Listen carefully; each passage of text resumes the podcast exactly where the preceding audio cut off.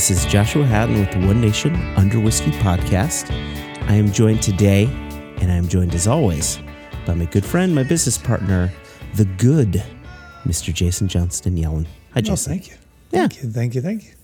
To to really buy into what would be the next area of of uh, what, what am I trying to say? The next area to tear Jason down, according to and by using. Wow. To tear you, wait, to tear you down? You expected me to tear you down? Tear, to tear me down only to build me up again. Why do you build me up, build me up, buttercup baby? Just to let me down, let me down, and mess me around and then worse. While you were giving your introduction, I was thinking to myself, oh man, I've gone through another set of earbuds. I can only hear Joshua in my right ear. This really sucks. This would be the second pair of earbuds I've lost to losing the left ear. And then I realized if you can see me on the video I can, yeah. on your phone by which we're communicating, I don't actually have an earbud in my left ear. No, it's just tucked away.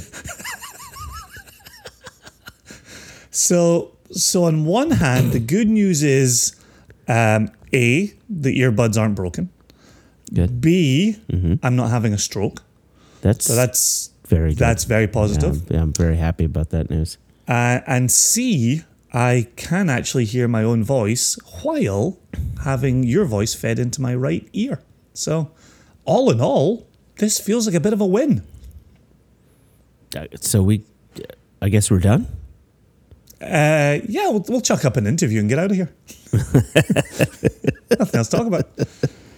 Uh, so Jason, you have been you've been away in Scotland while I've been here uh, stateside. You know, keeping the fort down, Sitting on your hands, yep. S- yep, sitting on my hands, uh, sitting on babies. You, you did have a you did have a side babysitting job. I did here.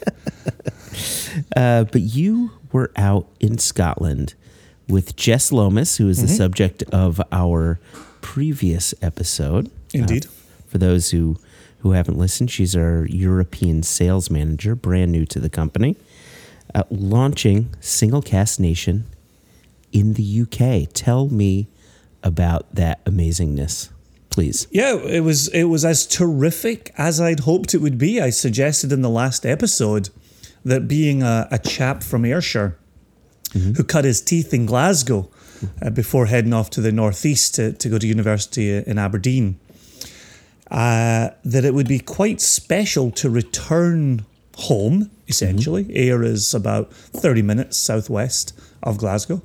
And so it would be quite special to return home and, and launch my brand, which obviously I, I've built with you in the United States.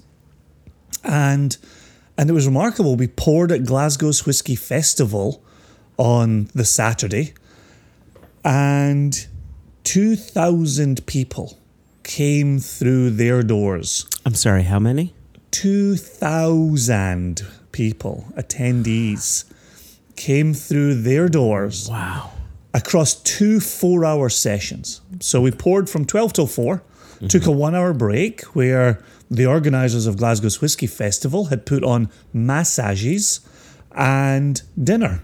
Ooh, Yeah. nice. Yeah. Yeah, unfortunately, there was a longer line for the for the masseuses than uh, than we actually had masseurs. So, um, so unfortunately, I, I didn't get the massage, but ma- many other people did, and that's that's good for them. Okay. And uh, and then we went back down and we poured from five till nine for a, a completely different session. And uh, were there any repeat attendees from the first session? No, if you'd seen them stagger out at the end of the first session, they were not getting back in the door for the second. Oh, is That- this? Yeah, go go go, go on. You you No, what finish. you- what you well, is is is it a bit of a piss up? I, I didn't think so. I'd, I'd heard more stories about the people of Glasgow will hit this harder than, than most of the people you see. Um, I was very fortunate. I didn't see anybody stumbling around. Um, I, I obviously had some folk at my table uh, who were who were getting there. I would definitely say that. But I certainly nobody seemed overly drunk, especially for Glasgow on a Saturday afternoon. Come on, It Yeah. was, it was, it was pretty tight.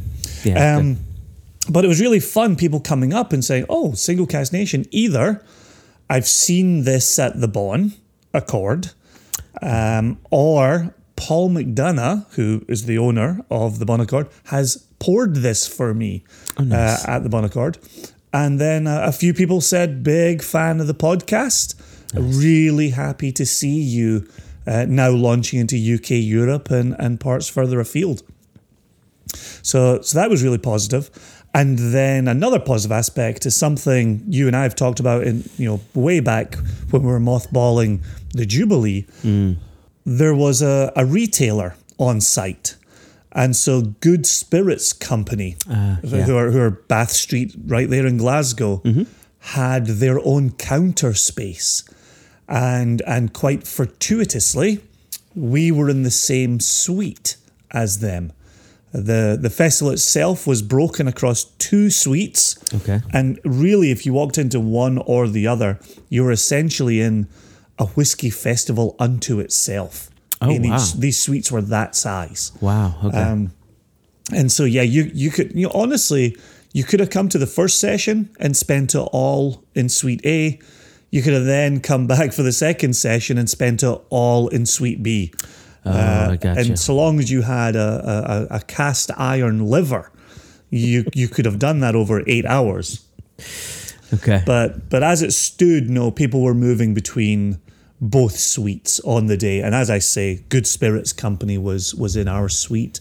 So it was it was really great to have, you know, people I had one guy at my table say, Is it wrong to leave a whiskey festival with a bottle of rum? And I said, Not if it's our rum. and uh, and he then went and bought a bottle of our 16 year old Angostura single cask. the sherry matured.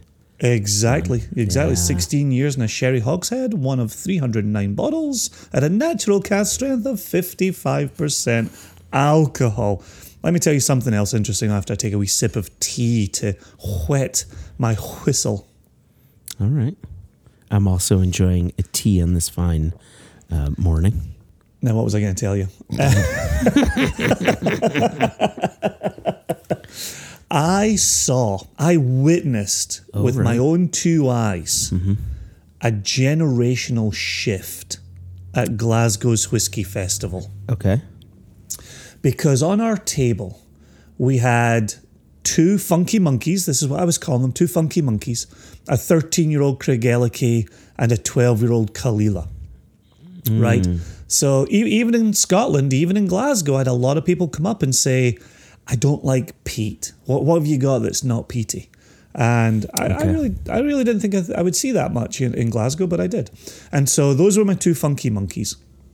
Then on the other end of the table, we had two ex bourbon uh, matured Highlanders, a Teaninich and a Tomatin. And the Teaninich's the one that we poured at Maltstock and we talked about on a previous episode. Right. And then right in the middle of the table, we had a single cask of blended malt from Edrington, at uh, nine years old, all nine years in first fill sherry butt. Mm-hmm. And I'll, I'll circle back to that in just a second.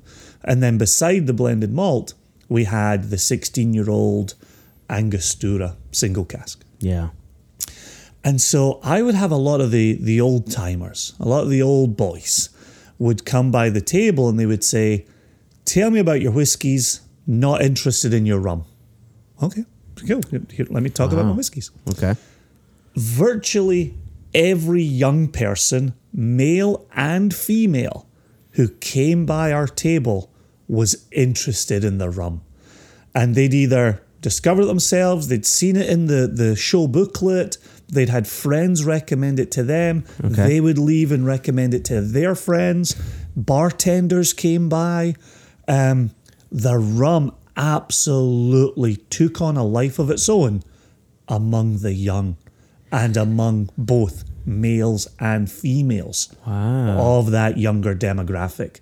So was this like a like when the young people heard the older people say, you know, don't show me the runs, I, I want to check out the whiskeys. Did you hear any audible "Okay, Boomer" uh, comments? Uh, I'll be honest, I only thought it. I only had it go through the back of my head. Just curious. uh, but you know what? Pe- people like what they like, and and the fact of the matter is, once you get older, a lot of people are a bit less willing to explore. So it was nice to see the the younger generation coming in and saying, you know, okay, I get it. It's a whiskey festival, but this is different. This is, you know, uh, different from what's on the rest of the tables. Let me give this a go.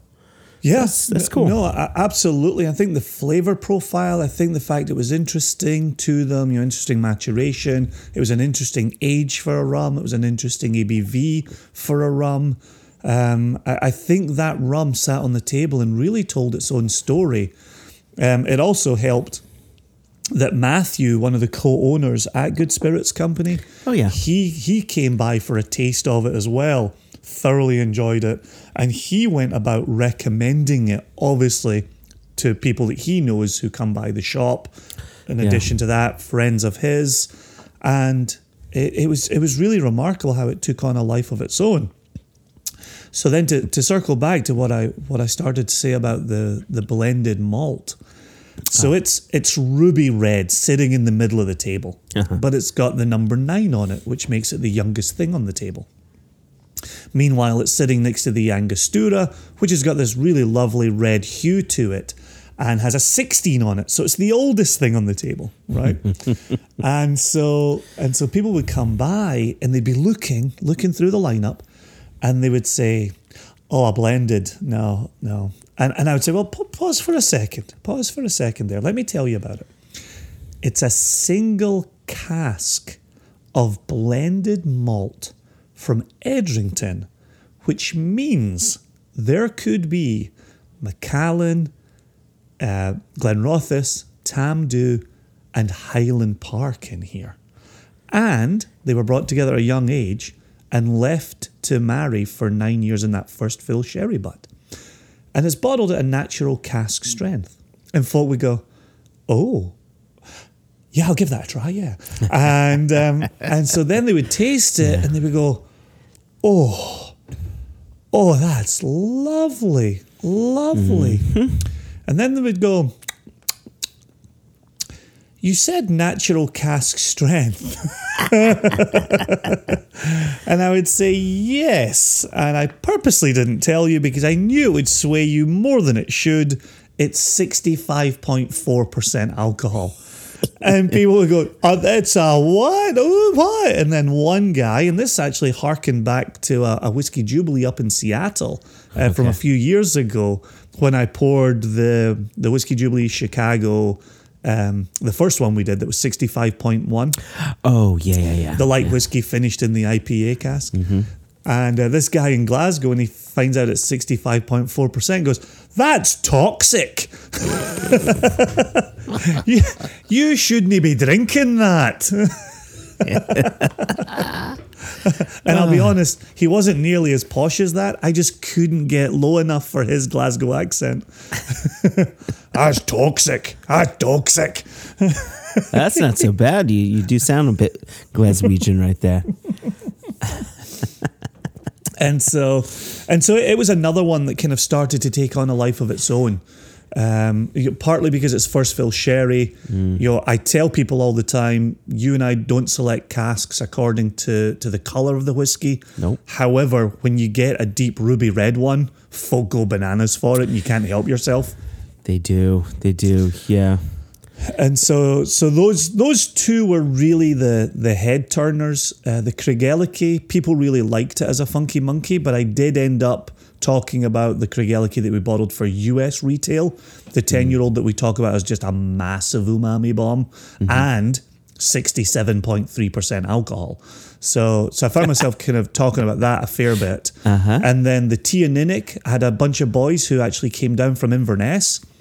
And when they saw Teaninich, just for anybody who's not overly familiar with Teaninich, the distillery is just north of Inverness. Mm-hmm. And so when a bunch of guys came down from Inverness and saw Teaninich, they immediately wanted it poured. Oh, and it was a really, really great comment from from all of them was this is local to us and we have no idea how it tastes. Wow. Right? So that, it, that was their It first. all goes into blending stock. Exactly. Yep. Wow.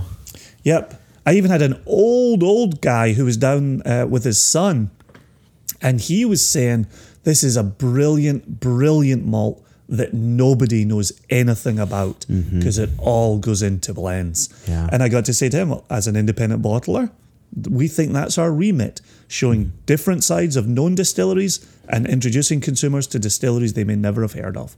Yeah. And he he tasted it, really liked it. Tasted it a second time, really liked it, and then asked for a double pour because it was the end of the first session. So he That's amazing. yeah, he had four pours of the Teaninich, uh, all to close out his day uh, at Glasgow Whiskey Festival. Okay. Okay. That is very cool. That is Yep. very cool. For those that are listening and, and hearing all of these names, Teaninich, and we didn't even met, well, we talked a little bit about the Tomatin, the Caol Ila, the rum, the blended, everything. Um, these will be on sale at uh, Good Spirits Company. Yep, they're already there. They've been there since last Saturday. It, so they're available at the shop, but soon they're going to be online as well. So Exactly. for those who do their online shopping, um, you know, just keep an eye out on the Good Spirits Company website for the Single Cask Nation bottlings, and uh, you will be rewarded. Yep. Yep. Yep. Brilliant. Yeah, appreciate their support. They're the first store to carry us in the United Kingdom. They will not, of course, be the last, but uh, really appreciate their support and enthusiasm around the brand. Before we wrap up the Glasgow Whiskey Festival experience, we've talked about me. Yay! we've talked about the whiskey. We've talked about the attendees and we've talked about Good Spirits Company. But we haven't talked about the woman who spent eight hours on my right side. And whenever people were starting to focus too much on the middle aged white guy, I would say, and this is our brand new European sales manager. Mm-hmm. This is the woman who will be representing this brand among these parts and and I have to say it was it was really interesting because obviously you and I have been a, a two man show for a long time, Long, long time. and Yep. uh, and and now we've got a, a, third member of that, and and and a female, right? And it, it was really an up close uh, view for me watching how females tend to do at whiskey festivals. I, I started the day away from the table, actually. Um, I was off saying hello to different people and trying to do a little bit of business here and there. Yeah. Uh, and I probably walked back to the table about 30 minutes after the show started. Okay. And Jess was holding her own. She course was she was, yes. pouring, she was talking. Everybody who had gone to the table was giving her their undivided attention. And then I slid in behind the table beside her and I started to notice them paying attention to me. I wasn't pouring whiskey, I wasn't speaking. I was just mm-hmm. simply a middle aged white dude standing next to a, a, a young woman behind a table mm-hmm. and and it was it was interesting because me being me and me used to being behind the table, you know, often by myself, kind of doing the show. Yeah. I, I, I couldn't help but jump into that mode. And as I jumped into that mode, I noticed, oh, I've got more of their attention and more of their attention. Uh, and I and I noticed Jess just kind of standing off to the side a little bit to, to give me that spotlight. And I was like, this, no, this isn't how this works. No. Uh, and so I would, I would purposely step back from the table. I would purposely walk away from the table. I would repeatedly give the floor back to Jess, to the European sales manager. Yeah. Who is as knowledgeable about these six casks and the whiskey industry writ large as anybody we know? But because she's not a middle aged white male, the focus doesn't linger if, if something else, you know, shiny comes along. So uh, it was a really interesting lesson for me.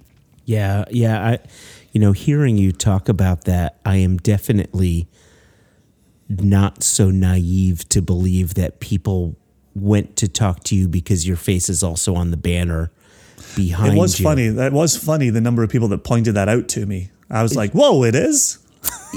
when did that happen? without a doubt. But you know, sadly, we're we're still living in a time where, uh, you know, put put a guy next to the woman, and, and people, men and women, will sort of lean more towards the guy and try to get information from the guy, which is a, a really sad statement. But it was very good to hear you say that when you weren't behind the table or when you stepped back, you know, they were treating her, you know, like a woman should be treated as a human. Exactly. Uh, As a human is no. exactly correct. Uh, but it was also it was also really good because there were times when people like Glasgow's distillery came by only to speak to Jess.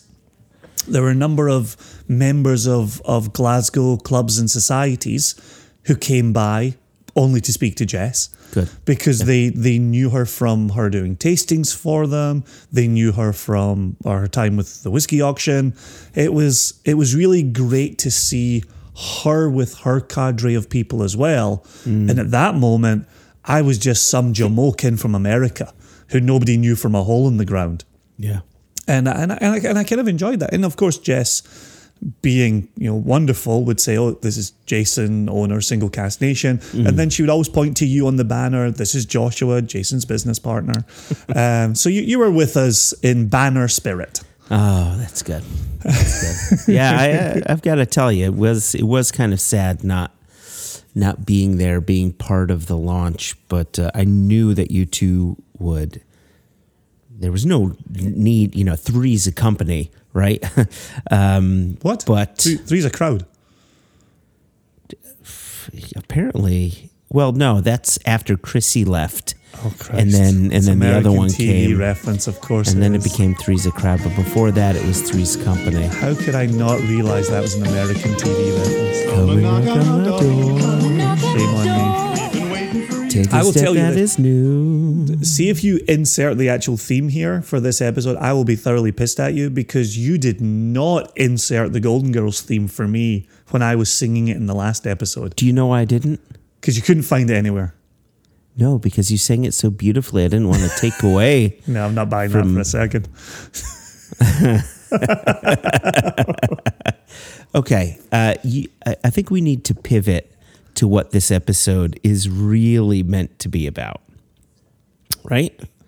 I like how I like how you just periodically decide that our podcast needs to be on focus. Even though in almost three years of doing this, we've never, never remained on focus. No, I, I know, but I, I, I, It's like when you, oh God, I, and I, I hear it so often. You just did it with a cigar announcement in one of the last episodes.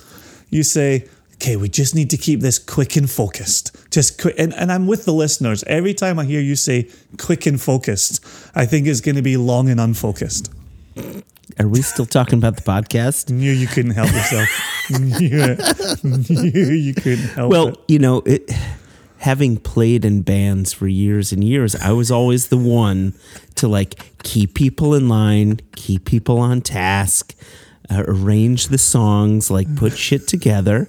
And I just, I get into that mode. And Jason, if I didn't, you, you know, who knows what tangent you'd take us on. Am I in an alternate universe right now? What's happening?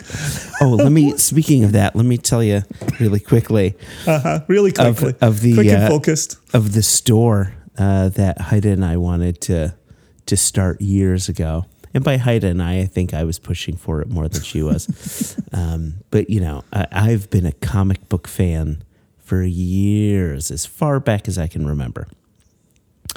And my my wife, my wife, My wife. my wife, um, she's a knitter, right? She's well, she she hasn't knitted in a while, but she would make. She's made me socks and scarves and hats, and she's done all sorts of stuff. And I had this idea of putting a store together that was comic books and knitting supplies, and we were going to call it Alter Knit Universe. Oh. See that? Oh, okay. The the dad joke is strong with this one. Yeah. So you mentioned alternate universe. Boom. I hadn't thought of alternate universe in a good 12 years. See that? Come, come for the dick jokes, stay for the terrible puns. Can, Okay, can, so so yeah. Oh, okay. Sorry, we're not going to pivot. Yes, carry on. can, can we go back on task? I, I figured I wanted to help you out with uh, some, some tangent there. Honestly, I'm trying to think if there's anything else I've forgotten from. You know, there was a time at Glasgow's Whiskey Festival, and then there's all the drinking that happened in Glasgow round about that. We drank the Glasgow Hilton dry of Campari. Right. What were you, were you drinking Negronis? Or, Yeah, but yeah. unf- unfortunately, the story isn't nearly as grand as it first sounds. They Mm. ran out after we asked for three Negronis. We ordered five, and they were able to supply us with three. Okay. And and then they were out in a Campari for the rest of the week. You made it, you know, you really made it sound as if, all right, three more Negronis, three more Negronis, three more. No, you just got the three, and they were done. And the entire Campari plant said, we have to wait until the Italian plant can ship We from did. Italy. We did. Oh, wow. We we drank it dry of Campari after three cocktails. well, the good news is Campari no longer crushes beetles for the red color. So you just get Red Lake 40, which gives you some good good throat cancer. So hope you enjoy that. How's that for a conversational cul-de-sac? All right, here we go. Joshua. No, Joshua. No, no, no, no, no. Yeah, go. ahead. Joshua. Yeah, yeah, yeah, yeah, yeah, yeah, yeah, yeah. Yep. Yeah. Go. Yep. Yes. Yep. Uh huh. so- Go ahead. so- Just spit it out because I want to. You have a question, and I want to answer the question.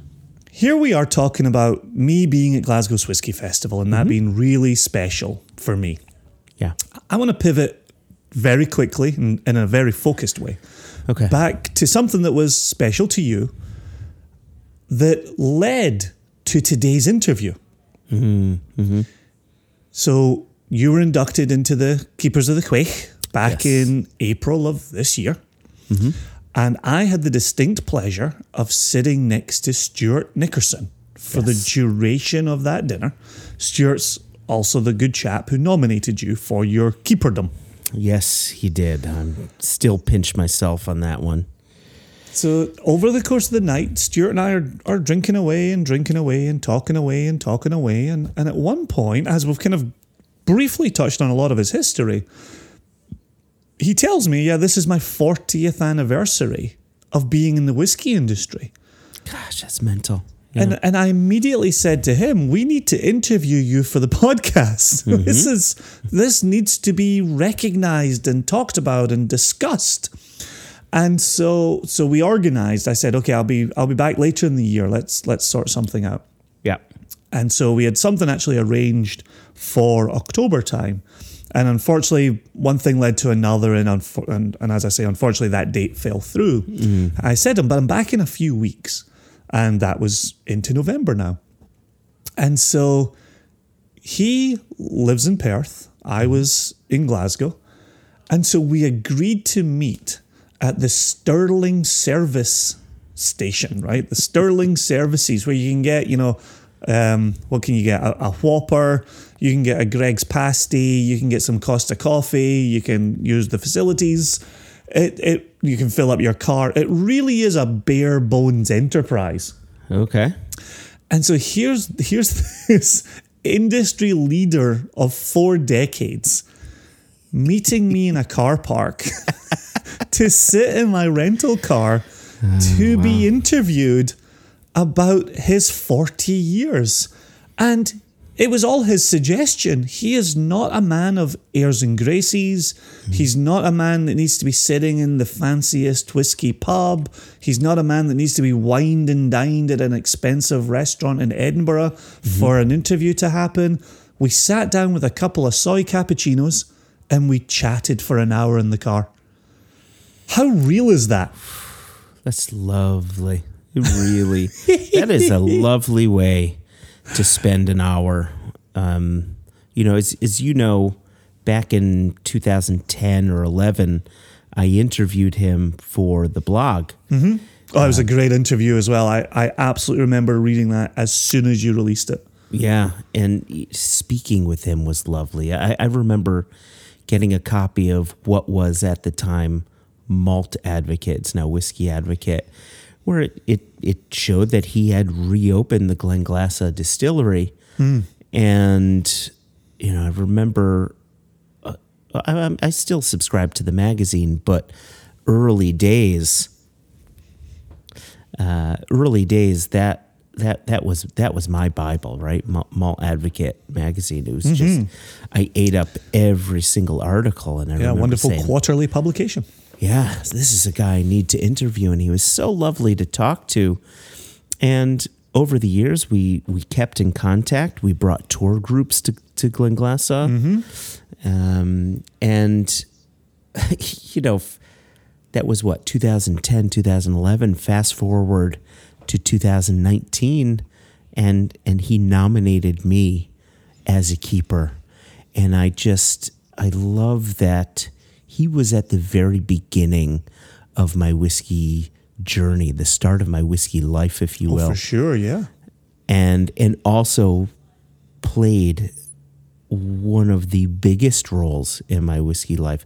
To nominate me as a keeper of the Quaich was was quite special, and I always, I, I don't know, I similar to the keeper of the Quaich episode. I find myself um, at a at a loss for words. I, I don't know how to explain how special that is. So I'll just leave it at that and, and poorly talk about how special it is. I might have given you too much of the floor there. That was a lot of words about nothing. That's too many words. God damn it. But it's special and you're you're verklempt. Let's leave it at that. There you go, verklempt. I'll just cut out everything and just say, I was verklempt. So so without further ado then, let's let's keep it focused and, and on task, which is your want. Yep. And uh, and let's let's listen. Let's give the floor over to Stuart and let's hear what we covered. Uh, an hour of condensing, distilling. See what I did there? Forty years of of industry life into a One Nation Under Whiskey episode. To begin the beginning, I had the pleasure of sitting with you at the Keepers Banquet in April, where, where Joshua was inducted. Yeah. I don't think there's anybody left in America who doesn't know Joshua is a keeper of the Quaich at this point. Uh, so, Yeah. so it's it's been very good, very exciting. And as I was sitting next to you, I had the distinct pleasure of of talking about kind of briefly about 40 years in the industry for you. Yeah. And and this is your 40th anniversary. So you are 1979. 1979, I came into the industry. Yeah. So, so talk to me about what was happening before 1979 for you, and how did you end up in the business? Uh, before 1979, I was at university. Okay. So I was born and brought up in Edinburgh, Okay. And then went to university in Edinburgh to Heriot University. Did chemical engineering. Okay. Didn't want to go into the oil industry. I looked for something different, and ended up in a company that made process equipment. And the process equipment just happened, or the division I was in, just happened to specialise in whiskey industry. So Oh. we made things like mash tuns. So the original mash tuns at uh, Glenrothes or Tomatin were made by this company in Fife, and we made byproducts equipment. So I was visiting the likes of Combination of Rothes Distillers, Bunnahabhain Distillery, Convalmore Distillery, which is Convalmore's the one that's no longer going.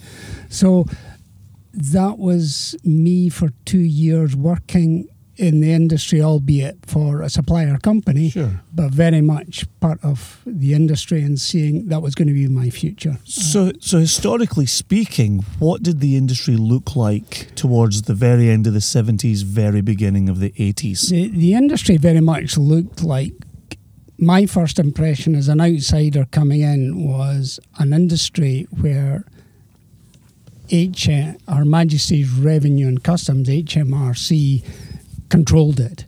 There were Uh, there were officers at each distillery. There were watchers who stood on the doors and looked at casks going in and out.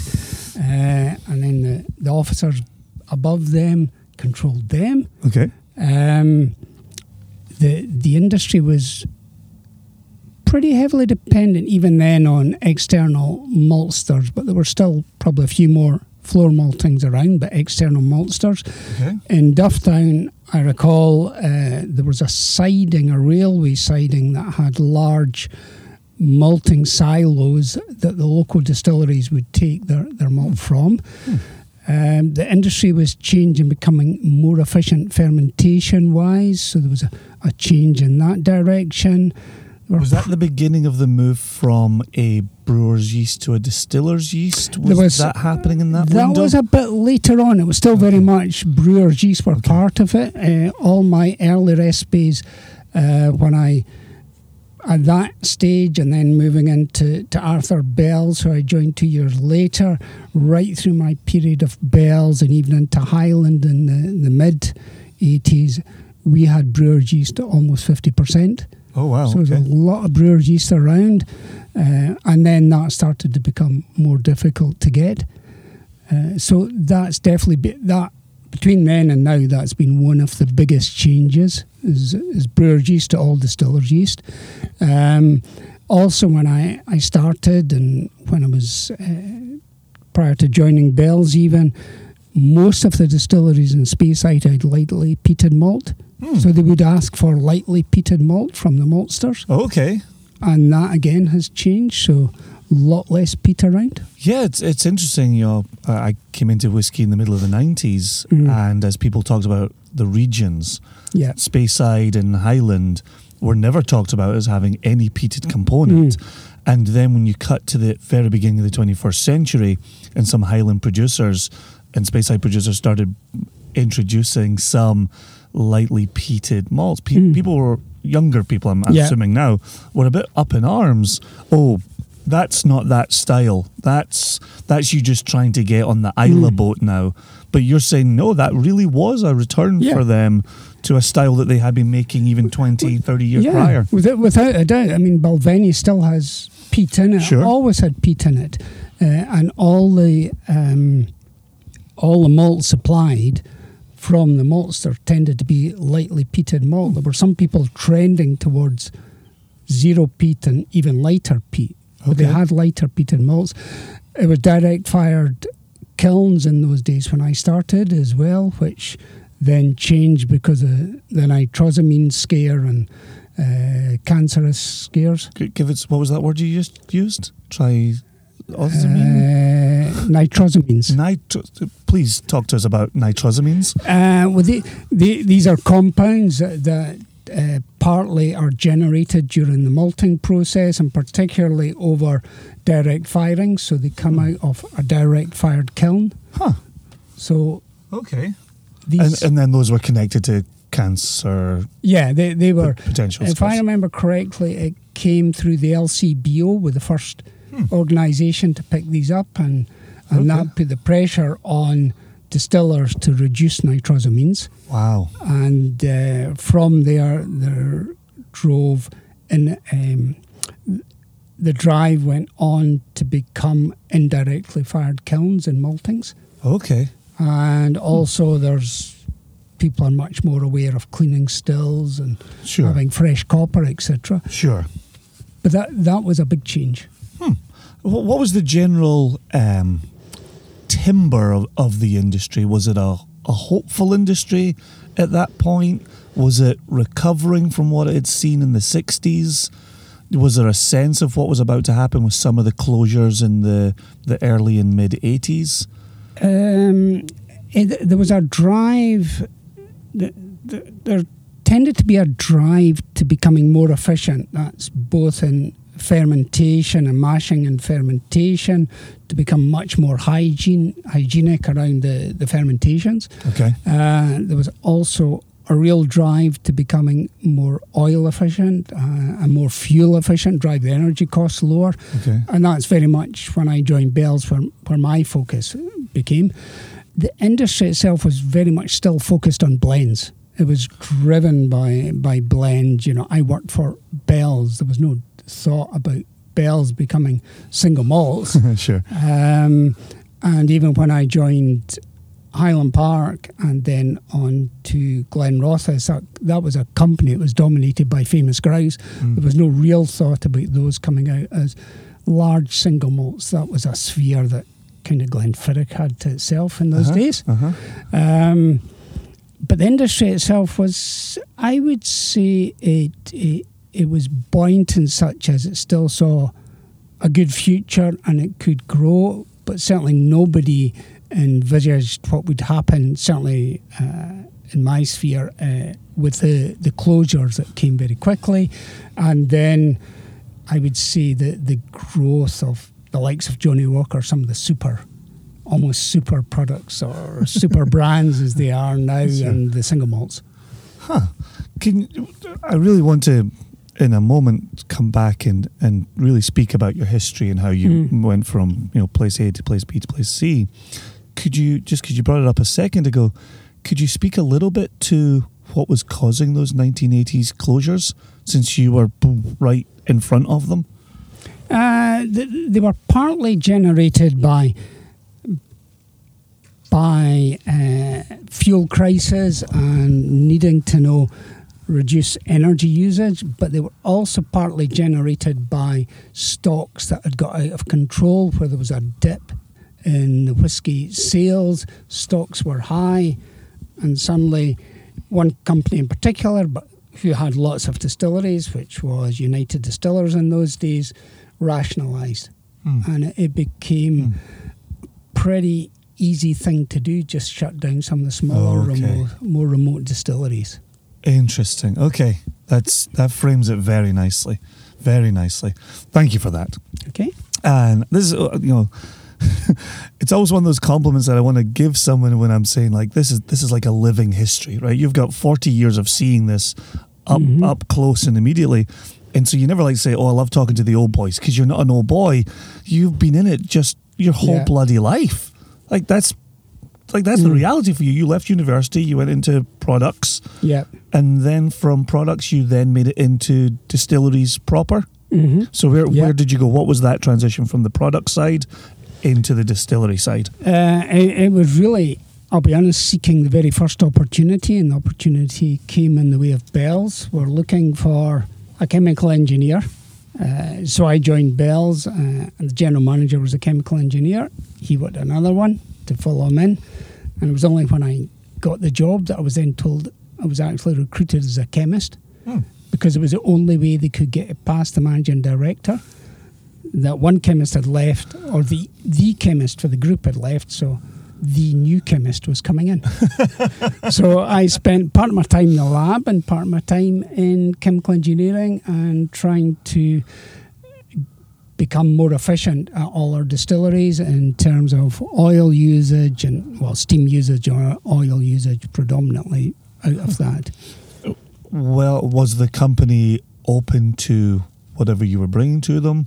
Was there some sense of hesitancy with this is partly the way we've always done it? How close can we adhere to those traditions?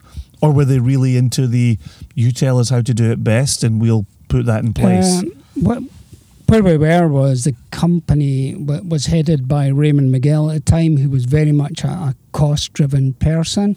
So he was he was looking to reduce costs right across the board. Uh, the general manager, uh, he was also of similar ilk, so it was easy for me to, to work with w- within that environment. okay.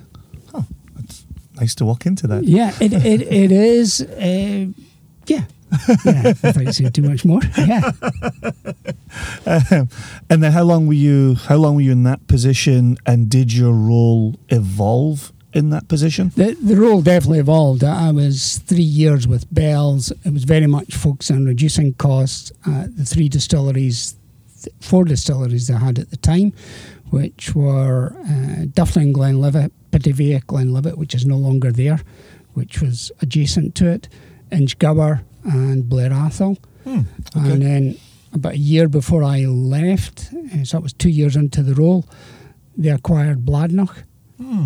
So I went down at Bladnoch. That had been shut for a few years, and my role there was to project manage putting in new equipment, automating, in our words, and uh, restarting the the plant at Bladnoch.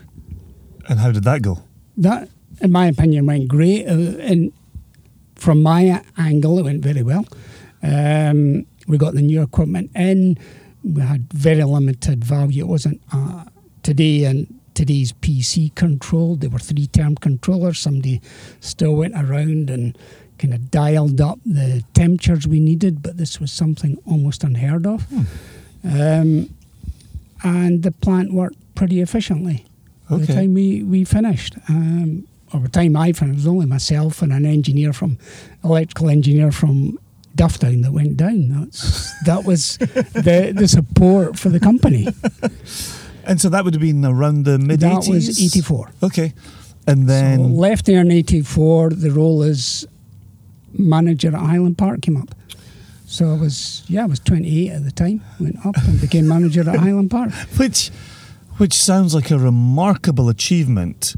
Was it considered such at the time? Were you a, a, a young. I was definitely up- considered extremely young for the job. Yeah, Yeah. without a doubt. Ah. Uh, I was replacing somebody that's probably in his forties. Okay, so also not that old Yeah, to, to be replaced there. yeah.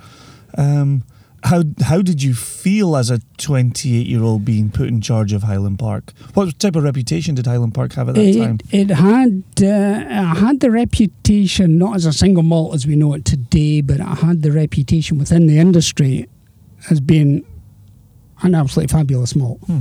Um, I can always remember uh, when we had when I was leaving and we had a dram with everybody down at Dufftown Glenlivet, and one of the warehousemen says, "Whatever you do." Don't bloody change that Highland Park whiskey. It's fantastic.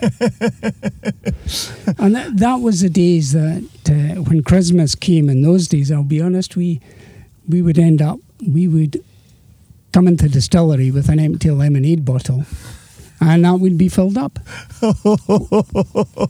with spirit out the stuff. Uh, sorry, out the warehouse. Okay. So there were, there weren't in those days the products that you get nowadays for employees, oh, Okay. certainly not within the Bells Group. Okay. So it was kind of a an understood. There would be a looking the other way, or or even just a, it was a. That's one of the perks of the job. is he? Are we something I from a think cast? the only it was a perk from the job within the company. HMRC looked the other way in those days. Interesting. Very interesting. Um, so so what was Highland Park used for at, at that point? Uh, predominantly, we go into the blends, Yeah. the blending systems, Okay. which would be famous grouse and sold around elsewhere. There were small sales of of single malts. Every every distillery had their own small sales, particularly locally. okay. But Okay. you know, the, it was it was interesting because the the everything was focused on famous grouse. People would. Um, John McPhail was the chairman at the time. John Goodwin was the MD. They would come up with others in the board, with invited visitors, to, um, importers, etc. And they would visit Highland Park as one of the distilleries in the group that contributed.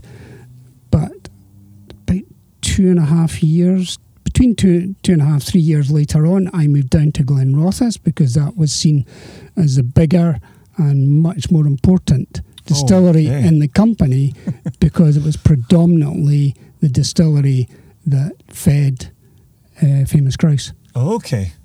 Okay. So so when I first met you, we had talked about the 30 year old Highland Park that was Mm. hitting the market that would have had your stamp on it. So that would have been somewhere around, I'm trying to do quick math and failing miserably, somewhere around the 2000 and uh, Well, I, I was 14s or so. 84 to 87, I was at Highland Okay. Park. Okay, so so 20 years would be 2004, so 30 years would be 2014. 14. Okay, and we've known you, I think, since about. Uh, geez, probably about 10, 2009 or 10. uh, yeah, Yeah. yeah. Well, yeah. Because that's when I was at, I was Glen, Glenglassaugh between Exactly. 8 and 13. Exactly. So, so what? one of the things Josh and I are always talking about here, and one of the things we talk about in our tastings is when I first got into the industry, just even just as a mm-hmm. fan, I used to think someone like Laphroaig would run their spirit and they would say, okay, that's all destined for Laphroaig 10, store it away, we'll come back to it in 10 years.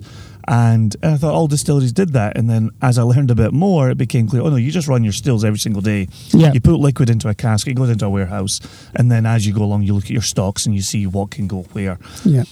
That Highland Park 30 then, that came out with your DNA from your 84 through 87, that was just juice running through the stills. There Yeah. was nothing done specially. It was at that time. Was there the thought of there ever being a Highland Park 30 standing as a single no, malt? No, because single malts were not seen in that light. If, if you Yeah, could definitely not. if you could go back and have a conversation with yourself in those mid 80s, do you think the the you of the mid 80s could have conceived of where single malt would ultimately go? Or, or how single malt would ultimately rise?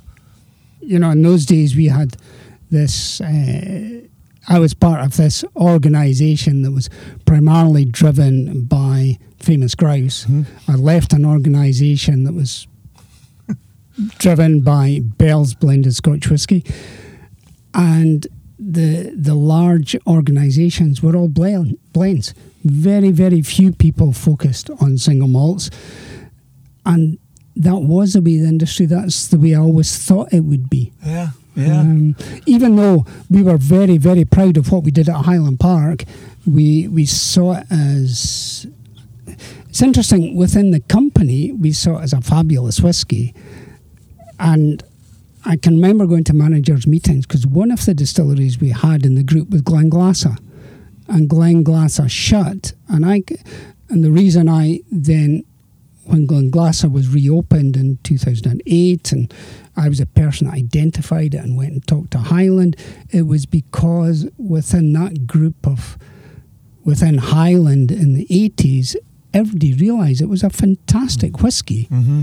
but it didn't really fo- feature too heavily in Famous Grouse.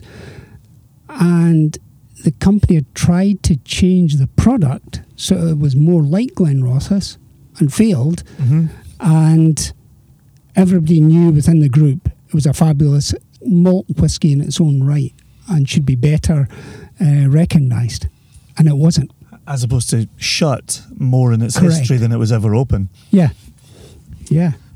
and now, rightly, it is getting the recognition it deserves. Exactly. Exactly. Well, and in no small part due to you and your efforts. I know you're too modest to say that, which is why I'm embarrassing you on the podcast. Having, having said that, yeah, if, if there's one thing, I'll be honest, I've been really proud of it. It was when somebody said to me, "Find a distillery that's working that has stock." Okay, I couldn't find the distillery that was working, but in my opinion, I found one that was damn sight better whiskey than most. Brilliant. Yeah, well done. Well done.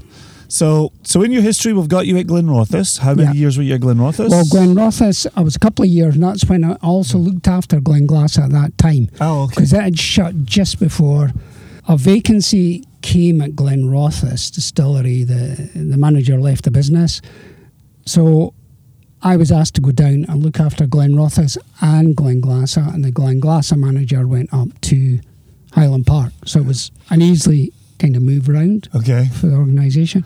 So I was there two and a half years. At the same time, I was doing an MBA by distance learning, so kind of part time. And I just felt I could get a bit more money than I was getting. and uh, United, no, the Distillers Group, I think they were called, they had taken over, they'd bought Guinness. No, Guinness had bought over the Distillers Group Okay. and had previously bought over Bell's. So Guinness bought Bell's, then Guinness bought the Distillers Group, and then United Distillers came out of that organisation. Okay. And I joined United Distillers as a project manager in Glasgow. Okay. Uh, and that was with my chemical engineering hat on. I, I became this project manager.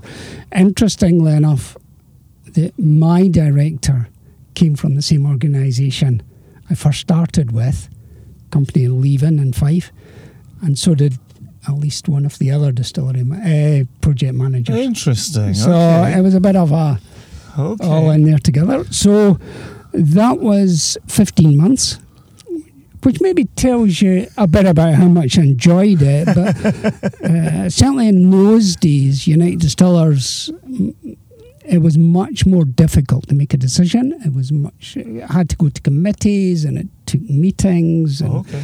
took a bit of time. So I was involved in trying to put new lauter tuns into a number of distilleries in Speyside.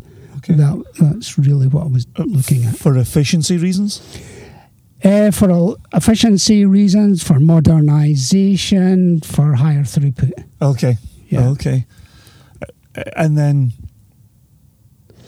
And within that 15 months, I involved uh, certainly with three different projects, three major ones I recall, none of which actually got signed off within the time, which oh goodness. tells you how slow everything was. and unfortunately, about six months before I left, the general manager at Glenfiddich died, and I applied for his job and was recruited to that organisation. oh my instead. And um, so I became general manager of Glenfiddich, Balvenie and Kininvie, which had opened earlier in the year. And in contrast to my 15 months, I was 14 years with William Grant. So I I just felt they were a fantastic organisation. And rather than a company that you had to go through several meetings and kind of committees to get things signed off, he was a company that said, You push as much as you want, and we'll tell you when you push too far. Wow. Okay. Well, you can certainly hear how successful that was with you being there for 14 Yeah. years. Yeah. Uh, what were some of the things that you that you did in those 14 years that you that you remain most proud of? Um, I think one of certainly one of them was, and again, as part of being a team as you were there, but it was very much identifying that the cask stock of William Grant's needed refreshed. Oh, okay. So we needed to get new cask stock in. The maturing stock was not as good as it should have been. And we, we did that, and William Grant's put a phenomenal amount of money into getting good, fresh cask stock into its That's so interesting that you say that because it certainly is one of the one of the companies in the industry that you always think of them having great casks. You know, I, I you know, Glenfiddich has great casks, Balvenie has great casks. You know, we don't. I've never once questioned that in my time learning about whiskey. the early 90s they didn't have That's phenomenal. Ah, that's wonderful. This is Yeah. why I like these conversations. um, okay, so so that was one of the things, Cass. Another one that you were particularly proud of Um, has your stamp on it. i wouldn't yeah it was as i say less about individualization Mm-hmm. in many ways but it it was when we put in uh, gas firing into number two still house at Glenfiddich. Hmm. So number one was still all coal. We put in number two, and the amount of work that we did to make sure we replicated the way the coal firing worked took months and months and months. William Grants didn't want to do anything that was going to spoil the new make spirit. Sure, sure. So, so what? Again, this is this is a new one for me because I've never had the, the chance to learn about coal fired. What what does coal do that was so good or so positive or What is it? I wouldn't even say it's whether it's good or Yeah. positive. It's because it's a different method of firing because it heats it up, but you can't then control it and turn it down as you can with oil, uh, which is less likely to burn. okay? So coal needs a different type of control, and then to try and control the wash needs a different way of working as well. So you want to replicate that, which is less efficient mm-hmm. but doesn't change the spirit character. So you can change the spirit character if you, you heat up very, very quickly or if you allow the wash to burn on the bottom. Uh-huh. So you don't want to be doing those if you want to try and replicate what you did before. That sounds like an impossible task. How did you even go about pulling it Uh, off? Well, you, you do that just by you you uh, put in you, you put in measuring equipment so you can see the heat profile that's taking place. Plus, you take sample after sample. You rely on working with people like David Stewart, who was obviously the head blender and uh, the head nose, and therefore you you match the spirit profile, the heating profile, with the spirit profile you're taking off, Wow. and then you make sure when you put the new ones in that you just replicate that. And you, and you did. You were successful. Yeah, we, we were, and it, it takes a long time to do it. But it's, it's a case of just being very diligent in everything you do. Okay, that level of attention to detail Mm, uh, and looking at every Yeah. number available to Yeah. you. Man, well, well done. Uh, and so, from from your time within William Grant's, I know you spent time down in Girvan. Uh, Uh, that's right. So I was at powerhouse grain distillery now. yeah column so distillation. I, I was five years uh, in this the malt side, and then I moved down to to a year there before taking on the distilling director role. But it was total contrast here somewhere that you can make certainly these days probably as much in a week as some of the smaller distilleries make in a year. Yeah. Uh, massive distillery, huge fermenters that I'd never seen the like of before. Uh-huh, Um, and something that was literally computer controlled in those days, very much from a control room, but still needed the operators out, particularly the distillation side, and take samples and make sure it works. So what was it like having been in on the malt side for so long to now be on the grain side? Is it is it a different product? Is it a similar product? Clearly, the raw ingredient is different. The style of distillation is different, but it is still a whiskey Is running through a still. It's, it's still whiskey running through a still, but you are talking about a very small amount of malted barley and the majority uh, wheat. Then you're talking about cooking, which is a process you don't need in single malt. And then obviously fermenters, and then a continuous column, which more or less looks like an oil refinery, Uh-huh. uh, and sacrificial copper in there. And you end up with a very clean whiskey, but it's definitely whiskey. It's not vodka. And In those days, we had a mm-hmm. neutral spirit still, so we made neutral spirit as well. But we had a very clean, light whiskey Sure. that is just a different style of whiskey and one I would say because we we we we did some buying of other whiskey other grain whiskies for the blend because Grant's Family Reserve is a, is a big selling blended whiskey. And we also had Clan McGregor. So we we bought and we sampled others. And I would say ours was the cleanest and most consistent hmm. whiskey but that was partly because it was reasonably new equipment in those days. Uh, stainless steel stills and very much controlled by computers. Okay. Very consistent. So stainless steel stills. A moment ago, you just mentioned there was copper, sacrificial there was copper. copper within there. So- that's called sacrificial. So that adds adds a copper element. Okay, so so so it's- when you say sacrificial, to me it sounds like you're running through that copper real fast. Uh, no, not so much. Okay. You're, you're, it's still eroding over time, Okay, uh, but uh, it is over time. You monitor it and then you put more copper in, okay. so you know where the copper packing is and when you need to replace it. So where did the term sacrificial copper come from? because it does still erode over time. Gotcha, gotcha, Yeah. gotcha. Okay, Yeah. okay. I've, I've never heard that term at all. So Right. So it is still low, like you know a copper pot still. Mhm. You'll need to replace the, the particularly shoulders and particularly the condensers, Okay, and you, you need to replace elements in your um, your grain stills as well if you've got copper ones. okay. How does the stainless steel do? The Does it? stainless steel is fine. It's Okay, kind of stainless steel. It doesn't corrode or erode Okay. either. that's a, okay. That's amazing. I didn't even know there was stainless steel. You know, for me, Mm. you know, I haven't gone round a grain distillery in Scotland. I've Yeah. I've gone around Kentucky distilleries and seen Mhm. their column Yeah. stills, but there's a lot of copper certainly on the outside of their stills, and so to know that Scotland was is doing stainless steel with my new term sacrificial Yeah. copper is a is a new one for me today. So, So if you ever go down to Girvan, Mhm. uh, and before you get there, you see the large distillery on your left hand Mhm. side, you will see the stainless steel column sitting outside. There you go. Okay. God, I've driven by it hundreds of times as well. Yeah. Maybe even thousands of times. Um, I grew up 20 minutes away from Girvan uh, Distillery in Ayr, so yeah, I've seen it Yeah. many times. Um, so, so a, a little question, just putting a pin in the whiskey life for a second. You're a at this point, you're a young man. You're a married man. You're starting a family, Mhm. and you're you're moving constantly. You're here. You're there. You're. Wh- What was it like raising a family and being focused on a career that took you all around Scotland? Yeah, that's, that's an interesting question. It was a, a consideration, and that's that's why when it came to Girvan, um, was consideration where we lived because I'd always lived very close to the distilleries, so we still did. We we took a house in Girvan, and then uh, we moved into a distillery house at Girvan at first, and then we moved into a house in the centre of town.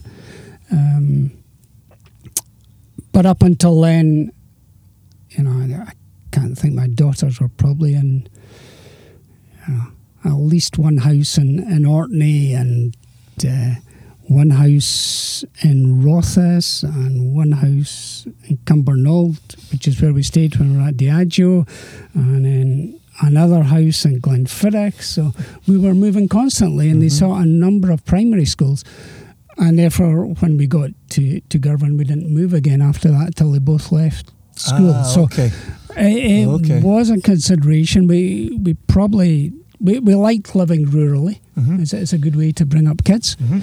and uh, but yeah, it meant a, lot, a bit of moving for them. Unfortunately, don't think either of them think it is. It was too bad, to be honest. Good, good, good. No, it's funny actually because the first time I met uh, Jen, uh, Jennifer Nickerson, as you know, is your daughter, but for listeners, is Stuart's Yep. daughter. And we've interviewed Jen for the podcast over Mhm. here. Um, but the first time I met Jen in New York City, she and I were talking about Girvan. Uh, Mhm. because there was me growing up in Ayr and we moved down to Maybole. Here she was moving across Scotland, now down in Girvan, and uh, just talking about what it's like being a young person in Girvan. But it was, Yeah. it was an immediate connection for us where you never think you're going to go into New York City and talk to somebody about Girvan. Definitely not. I would have thought so. no. so that was great. Um, and so then, so then you're at Girvan for for how long, and then where did you move on after that? Uh, well, Girvan, uh, when did I move to Girvan? Late 90s. I think it was eight years in Girvan. Uh, We left Girvan 2004. Both girls left university. I felt it was time to move on. Left William Grant's very amicable terms, both very happy. And I decided to, to work on my own, which I'd always wanted to do Mm-hmm. suddenly realised it's not quite so easy to to start working on your own, but that's life. and then I th- that was 2004, 2006. Somebody came along and said, "We want you to do some due diligence on a couple of distilleries for us. We're going to buy one of them." So we did the due diligence and decided to buy one. And then the company that were selling it changed the terms and conditions of the sale. So these investors who were Russian never bought it. So turned their attention on the second distillery. Hmm. And the exact same thing happened. We agreed terms, and then the seller said, "No, I want Oh, to change no. those terms." So we didn't buy that one either. so they went away and said, "We don't trust any more Scotsmen." Uh, That's a terrible position for the Scots Yeah. to put themselves in. And then three months later, they phoned me up and said, "Just find me a distillery, or find us a distillery. It's got to be working. It's got to have some stock, and it's got to produce excellent whiskey." Okay. and I looked around, couldn't find anything that was working, but I approached Highland and said I'd like to buy Glenglassaugh. Uh, and there was a few strange looks at me. And uh, one of the people that was in the deal at the time had never visited Glen Glenglassaugh Distillery. There were people in the company that didn't even know what it was. and we ended up buying it. And I'll be honest, and uh, really thankfully to Edrington Distillers, are pure gentlemen throughout it. They, Wonderful. we agreed the, the terms, and there was various hiccups because the money was coming from Russia. It seemed to take a, an awful lot longer to come through from HMRC, get all our approvals, and we we just kept on with the deal, Hmm. and it was fabulous, and it, it went through. If if memory serves, was Glenglassaugh closed about it twenty was years, closed twenty some years? in 1986 because Okay, I yeah, I remember that. just before Yeah, I I came down. number. So it was 22 years it was closed. Perfect. Okay. And then, so what was your what was your challenge at that point? Then now you're walked into a distillery that's been closed for 22 years, and you're charged with getting that operational again. Well, we we agreed a budget. I'd agreed a budget with investors to bring it back to life. Okay. So that was uh, some figure sum of money okay. to put in. So spoke to Forsyths, the main manufacturers, and we put it back together again. So that was we. T- I took over on the 29th of February. Mm-hmm. Always remember the day. Mm-hmm. Uh, 2008, and by late November, it was early December of that year, we had the first installation going. Mm-hmm. So we had the chance to put it together. Uh, Graham Eunson, who's now production director at Tomatin, came on board, and we got it up and running for that day. So, for what you mentioned earlier on here in your own history, Mm. so you were pretty much the guy that refurbished Glenglassaugh in the 80s. And now here you are basically refurbing your own. No, that was. Bladnoch in the 80s. Oh, I'm sorry. Yeah, I'm sorry, Stuart. alright. Yes. yeah, because Bladnoch. Glenglassaugh shut in the 80s. Okay. Yes. Yes. Yes. Okay. My bad. My bad. Yeah. Um, I thought that was going to be a really you know wacky connection for No. you there. Um, okay. So so now you've you've got it from February 29 into early December. Mm. You've now got a distillery operational for yourself. You knew the style of spirit that you wanted to run from the stills. we knew exactly what whiskey we wanted in 30 or 40 years' time. Mm. We had a bit of that left in cask. Mm-hmm. Um, working back from that, eh, I wouldn't say we exactly knew, but we did have records because I went down to uh, the business library in Glasgow where there's some very, very old records that Highland had put into place there and looked at for Glen Glenglassaugh. And we found the records of the last few years' production as well. So we looked at those. So we did have an idea of when the cut point should be Wow. And that was what we we strived to try and recreate what we thought was the whiskey of those days. That's remarkable. Uh, when you were talking about um, getting a contract with Forsyths, was there some of that historical knowledge in place when you went to Forsyths? Did you know the stills that had run before, the stills that had been in They, place they- there? well, the stills were already there, so they didn't have to do anything with the stills. The Oh. mash tun was already there, so it was more pipes and pumps. and, Oh, okay. and things. Okay. Uh, yeah. so you didn't furbish new new stills No, for no. Glenglassaugh? Stills, the stills, the fermenters, the mash tun, everything was still there. I do remember from one of my very first visits with you and, and Ronnie Rutledge at Glenglassaugh, y- one of the little tricks in going around a distillery is you can always tell the wash still because it's got a window on it. Correct. And Gl- at Glenglassaugh, it's your spirit still that has the window on it. We bo- they both have windows. They both have windows. Yeah. What How did happened that come to was be? that that was the one change we, we made because the spirit still was slightly bigger than the wash still. Okay. Um, nobody ever knew why. so what we did was we swapped them back again Okay. just to make it easier for our running. Okay. And it worked for you. It worked. It It, did the worked. job. Yeah.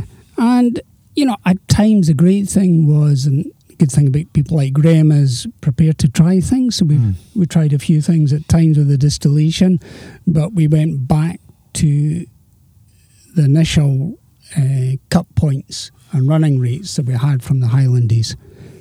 That's fantastic. It really is. You then, in trying to establish a brand, had the kind of the unevi- unenviable challenge of having crazy old stock Mm. and crazy young stock and nothing in between. Yeah. H- how did you how did you respond to that type of challenge? Uh, it was a difficult, well, it was a difficult one because we only had a very small amount of stock. There wasn't, if I remember right, it was less than 500 casks. So we had some stock that was 40 years old, some 30, and some from 22 years onwards. so we released a 40 year old, a 30 year old, and what we called a 21 year old, but then we changed it as time went on because people would rather pay for a 22 rather than just a 21. Okay. Um, and we very much kept the price point at the top end, and we just not deviate from that. You know, we we had people saying, uh, retailers, importers, wholesalers saying, if you drop the price, we'll sell more. Well, we didn't have a hell of a lot of stock to sell, so Uh-huh. therefore, you make sure you you maximise because they were absolutely excellent quality products, without a doubt Yep. Agreed. we put them in good packaging. Um, we, I can remember, we had to go and get on the Glen Glass, a particular twenty. In fact, it's on all the bottles now. We use a particular. You would call it a logo, Mm-hmm. but we actually, I met the Lord Lyon of Scotland, so that we got a Glen Glenglasside coat of arms. So that coat of arms for Glenglassaugh was only created in 2008, 2009, one of the two. so that was the idea of Ian Buxton, in fact, because Ian was working as uh, part-time ma- marketing director at the Uh-huh. time. Uh-huh. So uh, that was Ian's initiative, and I met the Lord Lyon of Scotland to make sure that we had to adjust a few bits and pieces. And so the logo was then successful. That was a It was. It has been very successful, and we've used it on every bottle since. that's remarkable. So as you're balancing that top end, you've got this luxury product coming out from Glenglassaugh. You're then doing, Yeah. doing what with the young stock? well, What's the, your the issue was that the distillery was bought primarily by uh, one main investor, but with other friends of his, as he wanted to own a Scotch whisky distillery. Mhm. But then he put the operational investment and running into one of his companies based in Lithuania, who weren't really too interested in it. Mm, So we were very much, we had to survive on our own with the occasional top up of money loans from them, but we really had to survive on our own. okay. So one of the, the ideas was to, to release our own new make spirit. And we released that. And uh, again, an Ian Buxton name, which was fabulous. It was the spirit drink that dare not speak its name. I remember that release. Because, yeah, we, we had to. We were told we were not allowed to to use to call it whiskey. So Ian was very much of this opinion, and then we followed that up with. Uh, some whiskey that were maturing in red wine casks, which came the spirit drink that blushes to speak its name. Okay, I remember Blush. I didn't remember the full title Not within it, but okay, title. Blush used to speak. And then we had fledgling, which was 18 months in bourbon cask. Okay. Okay. At the time that you were putting out non whiskey, your Yeah. spi- spirit Mhm. product, Yeah. clearly Kilchoman was around the same time, kind of yeah. showing showing us out. Mhm. But there wasn't a lot of it in the Scottish industry, and certainly American craft, who kind of started coming out with much Mm. younger stuff, they weren't quite in that position yet either. What kind of feedback were you getting that a Scotch distillery, a Scotch whiskey distillery, was putting out young product? Not an eight-year-old, not a twelve-year-old, just that young product. the feedback was of interest to the whiskey, the the growing, and I suppose it was well, the established and continually growing single malt enthusiast. Mhm. So it was of interest. I suspect there's more interest now. There's Oh, more yes. available. Yes. You know, and I, I'll be honest, I'm very interested. I, I love to try new make spirit, uh, and I just thought ours was fabulous. But the the interest still had to grow, and still many whiskey, even many whiskey shops would say, "I don't understand what it is you're trying to sell. Would you, what do you want me to say to my consumer? How do they drink this?" hmm So Well, that was a difficult one. And I remember you know, in, in first meeting you in connection with Glenglassaugh, you were even looking at cocktails with that product as well, a, Yeah. a way to get it used and discussed. And and I think you know back ten years ago, Yeah. Th- there wasn't a lot of people talking about that either. And I, I really felt like you were doing, you, you're kind of setting the table for what would then come later within the industry, which is cocktails have been embraced now. Every big brand Mm. has got an accompanying cocktail, but it wasn't the case 10 years ago. I think there, there were a number of things we had to do. We, we needed to to product innovate, and cocktails just seemed a, a natural thing. Uh, and we, we linked up with the guys at Brambles Bar in Edinburgh, which were a major cocktail bar. They'd done some work, I think, before with Glenfiddich, and they- they came up with creative with cocktails for us. So that was part of the stream. Um, I would buy every type of different cask I could get from Speyside Cooperage because I wanted to mature in different types of casks and see the influence of the different casks. And that's why there are a range of casks at Glenglassaugh Distillery that, that we've tried. Um, I visited the Crimea on several occasions because we linked up with Massandra and brought out the Massandra collection with casks and which have been matured in different styles of Massandra wines.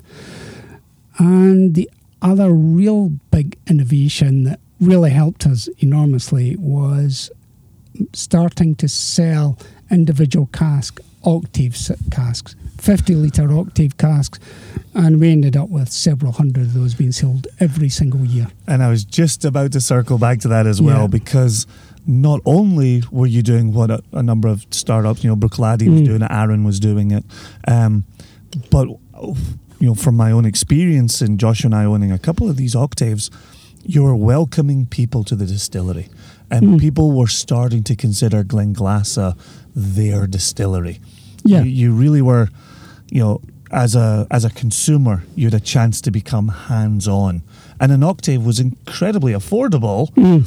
and matured reasonably quickly. Yeah. Slightly increased angel share, we came to find out, but people could come and, and and I remember going through the warehouse and seeing people who had come for the birthday of their octave and had put party hats on Yeah. the octave or so I- saw one where some people had brought a scarf to keep the cask warm. You know, obviously Yeah. it wasn't doing anything, it was Yeah. just, just the idea of it. But people really had their children Mm-hmm. in your warehouse at Glenglassaugh. And what a connection for people, what a connection for the consumer. I thought that was a very, very smart thing to do. Yeah, I'll, I'll be honest, at the beginning, we didn't anticipate Sure. that happening at all, but it did work out great. I can remember a pretty senior figure in the Scottish banking industry who bought one, and I wasn't around the day he filled it. He came for the filling and read a poem out to it. so it's fabulous, you know, the connection people. Absolutely. I've, just bottled my last five Okay. through the Malt Whisky Company Okay. and it's it was a wee piece of kind of me that's Yeah. gone now because Yeah. mine have gone. But they were fabulous things. Yeah, it's but even even the way you speak about that Hmm. personal connection Yeah. to it as well, it was such a a, a rich time Hmm. in the whiskey industry, and and I could see the following growing around Yeah. Glenglassaugh uh, as we engaged people in it, and as we spoke about visiting the distillery. Uh, what what a huge success! Really well done on that one. That was really Thanks. impressive. Um, so we can either go to Malt Whiskey Company next or Tipperary next because these these are the contemporary Stuart Well, the- Nickerson the- projects. the- I suppose uh, there's three contemporary Stuart Oh, Nickerson oh projects. gosh, okay. Um, and the Malt Whisky Company one is probably the one that's smallest, lowest down. Okay. Um, it's the Malt Whisky Company owns casks in Scottish warehouses and releases them on an infrequent basis, just as it feels it's the casks are ready. Mm-hmm. Tends to sell one cask at a time into a market, Okay. or two casks at a time into market, Okay. whatever it is, but by market rather than f- um, bottling a cask and then trying to find different markets to buy them. Sure, So it's sure. a slightly different model. Um, the other two projects projects take up all my time. One is in Tipperary and one is in the most northerly island in the UK, which is in Shetland. And our plan is we have just released in Shetland, we have just released the first whisky ever that has been partly matured on Shetland, Oh, there you go. which is a blended malt scotch. So we took up four hogsheads of the blended malt that we get uh, produced for us with Tomatin. So Tomatin guys once again produced the same blend for us and then filled it this time into four sherry casks that we supplied. Oh, nice. So they've been up there for six months and just been filled now into bottles and were released on Friday for the first, as I say, ever finished in Shetland blended malt Scotch whisky. Uh, what does what does maturation? What does sitting in a cask in Shetland? What's that climate like Well, the- the- maturation slash finishing? The the climate is much more uh, marine, obviously. One hundred percent surrounded by water. We're sixty degrees north, so a wee bit colder than it is here. Having said that, you don't get the same extremes of temperature as you might get in the middle of the country. okay. Um, slightly higher evaporation just because the climate is there's more wind movement all the time, even through the warehouse. So you get slightly higher evaporation rates, but it is only six months. But you're getting the impact of the sherry cask, you're getting that marine saltiness to it. Uh-huh. So it's, it is an impact with there's that those extra layers that you wouldn't have got previously. Interesting.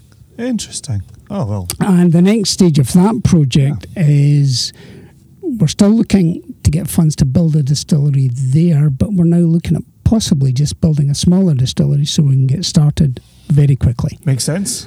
Because it is the only place in Scotland that has never actually distilled Scotch whisky. Aha. So, You don't want to race to get on there. You just mm. get yeah, get your one open and that's it. Be your so first. That, that'll be the first. And then and then to a country that has exploded with distilleries in the last. Yeah, it has, and I've I've been involved before. I I was a distiller consultant uh, for Walsh Whisky when they opened Royal Oak. Okay. So I worked with uh, Bernard on that project for a number of years, and then uh, I've looked at some other projects for people, then again Jennifer came along. We had the discussion around about 2015, and Jen gave up her work at KPMG, and decided to go into the distilling business. So I've been working with her and her husband, and we are now at a position where some stage next year we will probably about the end of first quarter we will start building a new two ton distillery which will give us about three quarters of a million litres per year Okay. on a four star hotel on the grounds of a four star hotel at Dundrum. So we will the distillery will be Tipperary boutique distillery producing at that level.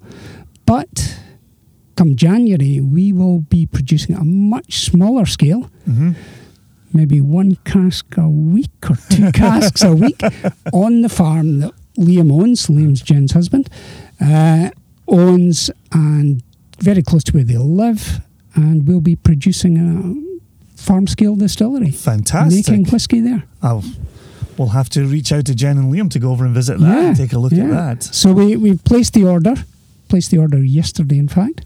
Awesome. So the equipment will go in, as I say, sometime in January. Wonderful. And surprise, surprise, I was across last week, as you know, there were two empty octaves in the back of my car. So that little bit of Stuart Nickerson DNA will continue on into A wee the bit of Glen next Glasser. DNA as well, actually. so we've got another couple to go across in the future as well. Oh, wonderful! Really So- wonderful. Um, so what's what's it like? Uh, Is there a difference building a distillery in Ireland than there is to building it in Scotland? Are there different regulations in place? Is it somehow easier, somehow more difficult? Not hugely different. We're still working with uh, revenue, as it's called over there. Um, generally, pretty much the same, but the, you know there isn't the same history. There's not the same. Mm-hmm. Sorry to all my Irish colleagues, they'll say there's longer history, but there really isn't the same production history when you've only had for a long time just two distilleries at Midleton and Bushmills, and then you know, the last 20, 30 years of my time, not so long, uh, with Cooley. Yep. And now, obviously, there's been a big explosion, but generally there isn't the same. You can't just find a distiller across there. You is you can't pick up the phone and speak to people.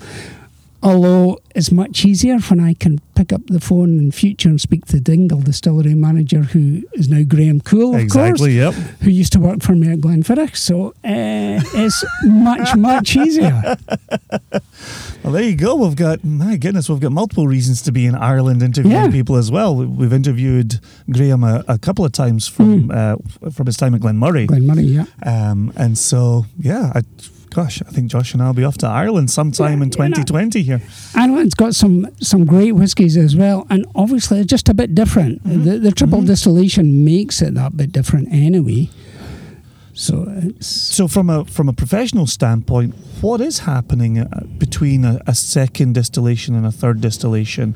Is it simply cleaning it? Is it introducing something uh, additional? What do you see there as it's, a it's more. I would call it a refinement. okay? So the, there is a refinement. You're increasing alcohol level, and you're just lightening the whiskies. hmm So the great thing that we'll be able to do, particularly at the farm, and that's part of the reason to get it started as early as possible, is just tweak the notes to decide how we want to run it, whether whether everything will be triple distilled or some will be triple and some will be doubled, because you know the as you know, I've liked to play about with maturation. I think maturation is so important, but I'd Mhm. like to play about more with triple and double distillation as well when I'm across there. And then we'll look at the yeasts again as well, because we all know the growth in craft breweries everywhere. Yep. And I would love to get back to having some, some brewer's yeast. Fantastic. That is music to our listeners' ears. We uh, we talk about yeast a lot on the Mm. podcast, uh, and to hear you wanting to make some type of return Yeah. to brewer's yeast. Um, in terms of your experience from the, and I love the fact this is Mm. bringing us full circle to what we started teasing out earlier as well. What did you see as the differences in in flavour? Clearly, brewer's yeast was a slower acting. Distiller's yeast really races through Mm. and, and gets you a, a good alcohol real fast. Did you see the trade offs there in terms of the flavours that brewer's yeast was delivering compared to what distiller's yeast were doing, or did you see something else between the two? I think it, it was difficult to see. I would almost say until until it happened. Mm-hmm. you know. But in hindsight, I I think there was a a lack of some of the, the fruity fruity esters. I, I believe and when that got taken out, so Okay. is is getting some more extra flavors back into the product that I'd like to look at. Well, and it seems like you're now in that position with the work at Tipperary where you you can even play around with different distillers yeasts. You can, you know, like our friends up in Westland and Seattle, you can, you know, play around with some Belgian brewers yeast. You, you've, you, I, I see, I see. I'll be honest, both in Tipperary and, and Shetland, when it comes about, we'll have the opportunities to showcase or or to produce products that have different characters. exactly, exactly. So instead of it just being grain, Mm. You know, different grains doing different things, Yeah. you'll also have the yeast doing different Yeah. things, and then you'll have the the casks, Yeah. the different casks for maturation doing different and things as well. What you got to remember in, in Ireland as well is a couple of different things. One, on the farm, we will only use the grain that's produced on the farm, which is fantastic, Uh huh. absolutely fantastic. And uh, obviously the water from the farm. But the, the second one is we have pot still in Ireland. So you have the unmalted product going in there as well. Now, whether that's unmalted wheat, unmalted barley, because we don't have to malt all the barley from the farm if we don't want to. Mhm. The farm already produces oats. So let's try some oats in Ah, there as well. So we have got a number of grains that we can try over there as well. Oh, that's fantastic. That is definitely something to keep an eye on then. Mm. Because it sounds a little bit like some of what we're seeing with the better American craft distillers Yeah. is that level of experimentation. Mhm. And, you know, it's interesting in speaking to you, Stuart, where such a, a solid history with all the big boys. Mm. And now here you are getting a chance to experiment, play around with different grains. Does that does that excite you at this point in your career, or is this a Ah, Is, Yeah, is, that- I mean, is another it- feather in your cap? It's, no, it's, it's nothing to do with having feathers in the cap. uh, I love whiskey. Uh-huh. I do. Uh, and I, I don't know how many whiskies we have in our house. I buy whiskies wherever I'm in the world because I want to try them and then never finish the bottle. Surprise, surprise. and this is all about what flavors can we create from different grains, from different mashing techniques, from different fermentation de- techniques with a different yeast, from different distillation techniques.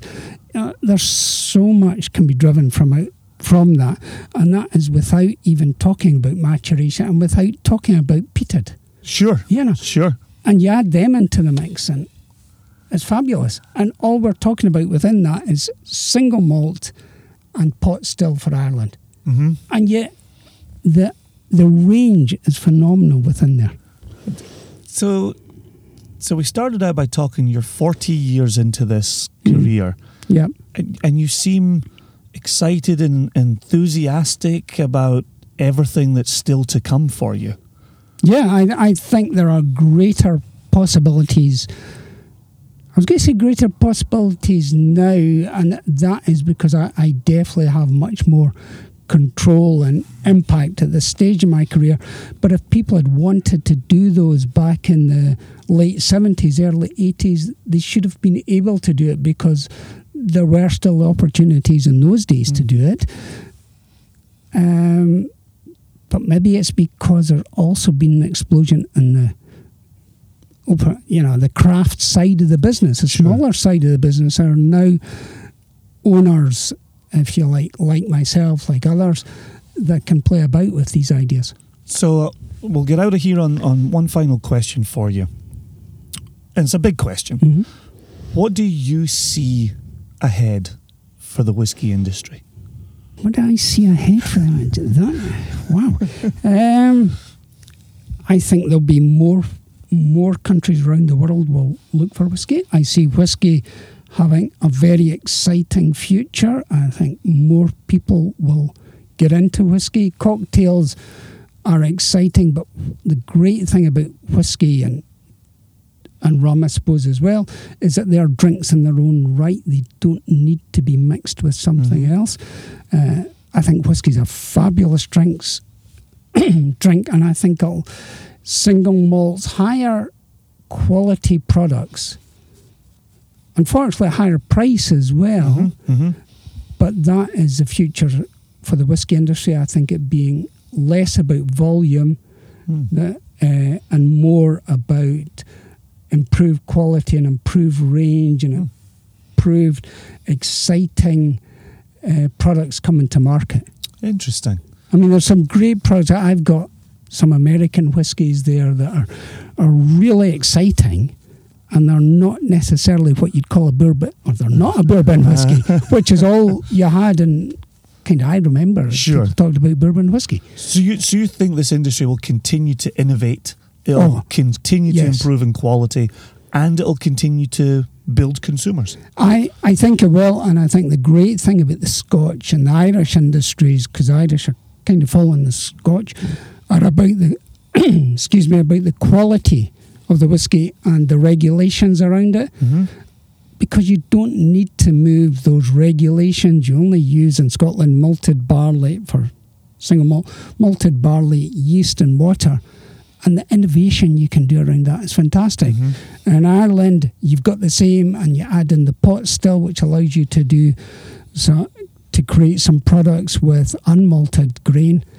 And suddenly you've got even more innovation. So you've got some fantastic products just around those. And I see the same types of innovation coming from Japan and I'm sure India in future and Taiwan and many more countries, definitely. That's well, it's it's exciting to hear that from somebody who has seen forty years of history Mm. up close and personal. Um, Josh and I love and respect you. Uh, really appreciate your time today. You're Mm. Thank you. clearly a very very busy man, and uh, taking an hour out your day for us really appreciate it. Not at all. We'll uh, we'll let you Thanks know how things much. go when we do make it over to Ireland. Brilliant. Okay. Right. Thanks ever so much, Stuart. Thanks, you. Cheers, man. Bye.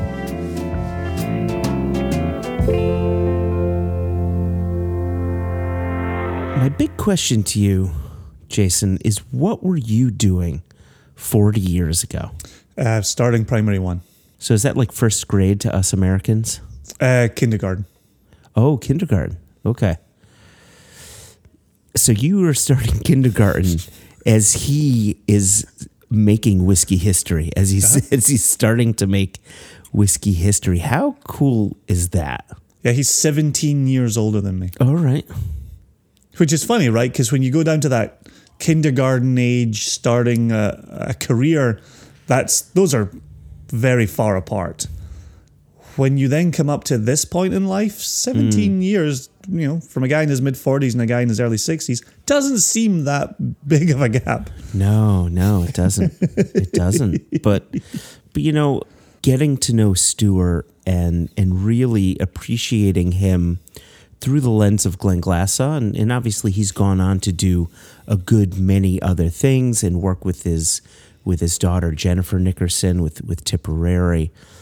You know, I I often think about some Glenglassaugh releases that he had nothing to do with, mm-hmm. but have a special place in my heart because there's some very interesting 1973 Glenglassaughs that have been somewhat legendary, like the Family Silver 1973 Glenglassaugh release, and they have released some of their own 1973 bottlings while he was the owner of the distillery.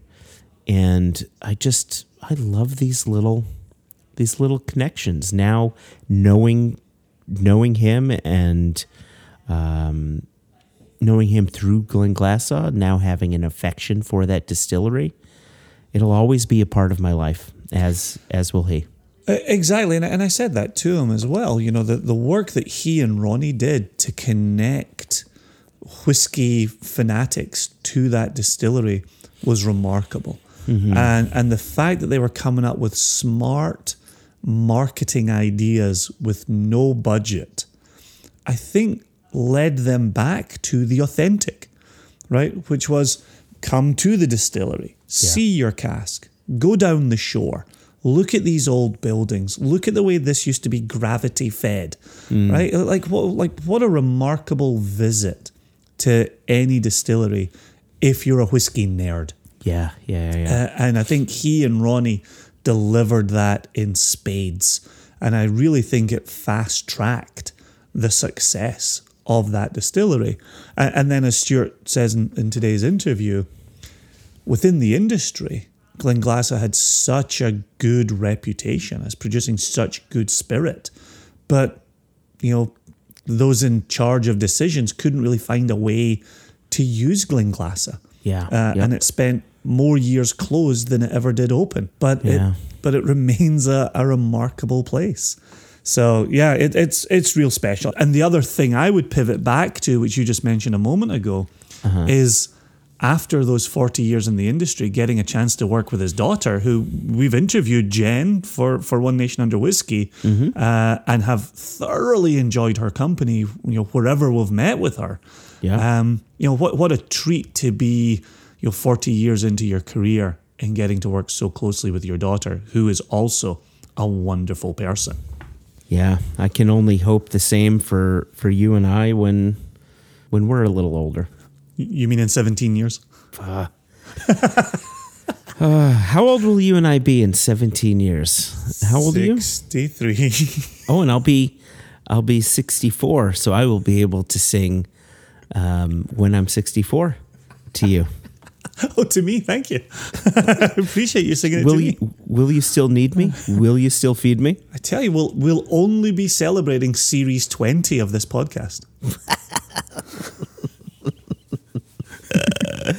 So We'll have, we'll have one listener who's Yeah. incredibly loyal.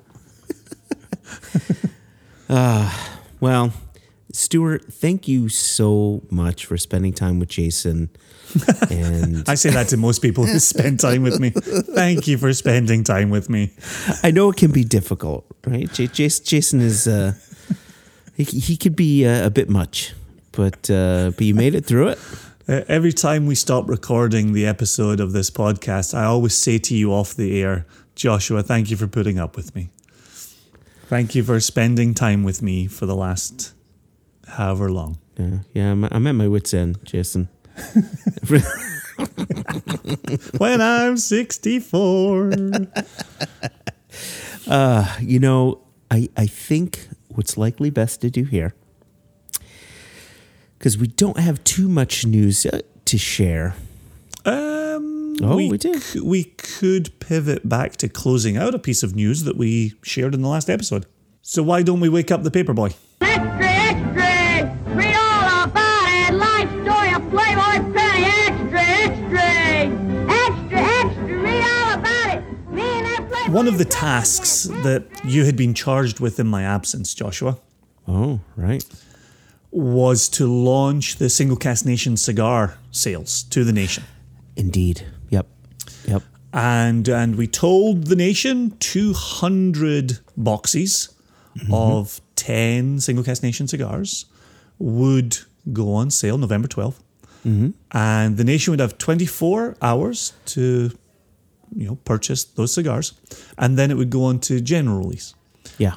And as we record here, the, the morning of November 15, we know that just over 150 boxes of the 200 were sold in the first 48 hours of being available. That's that is a lot. That's a fair few cigars. That's really impressive, and and really, as is always true, but you know there are these little moments in time that we get to shout it from the rooftops. Makes me incredibly proud of the nation Yeah. and the support that comes from the nation members.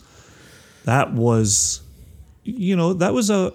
It wasn't a whiskey purchase, quite obviously. Mm-hmm.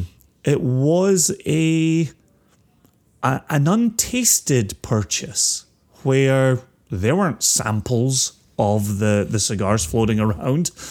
we everyone was trusting cigar czar Yoni Miller on on his tasting notes for these cigars. Yeah. And and yet people still bought, people still supported.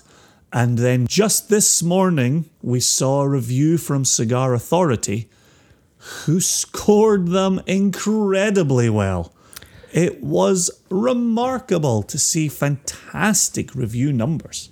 And the reason I'm not just simply giving a number for it is because Cigar Authority tasted seven of the 10 cigars in four different ways and had four different scores based on those four different ways of smoking it, which you can tell I'm a newbie. I only know of one way to smoke a cigar. Well, there is another way, but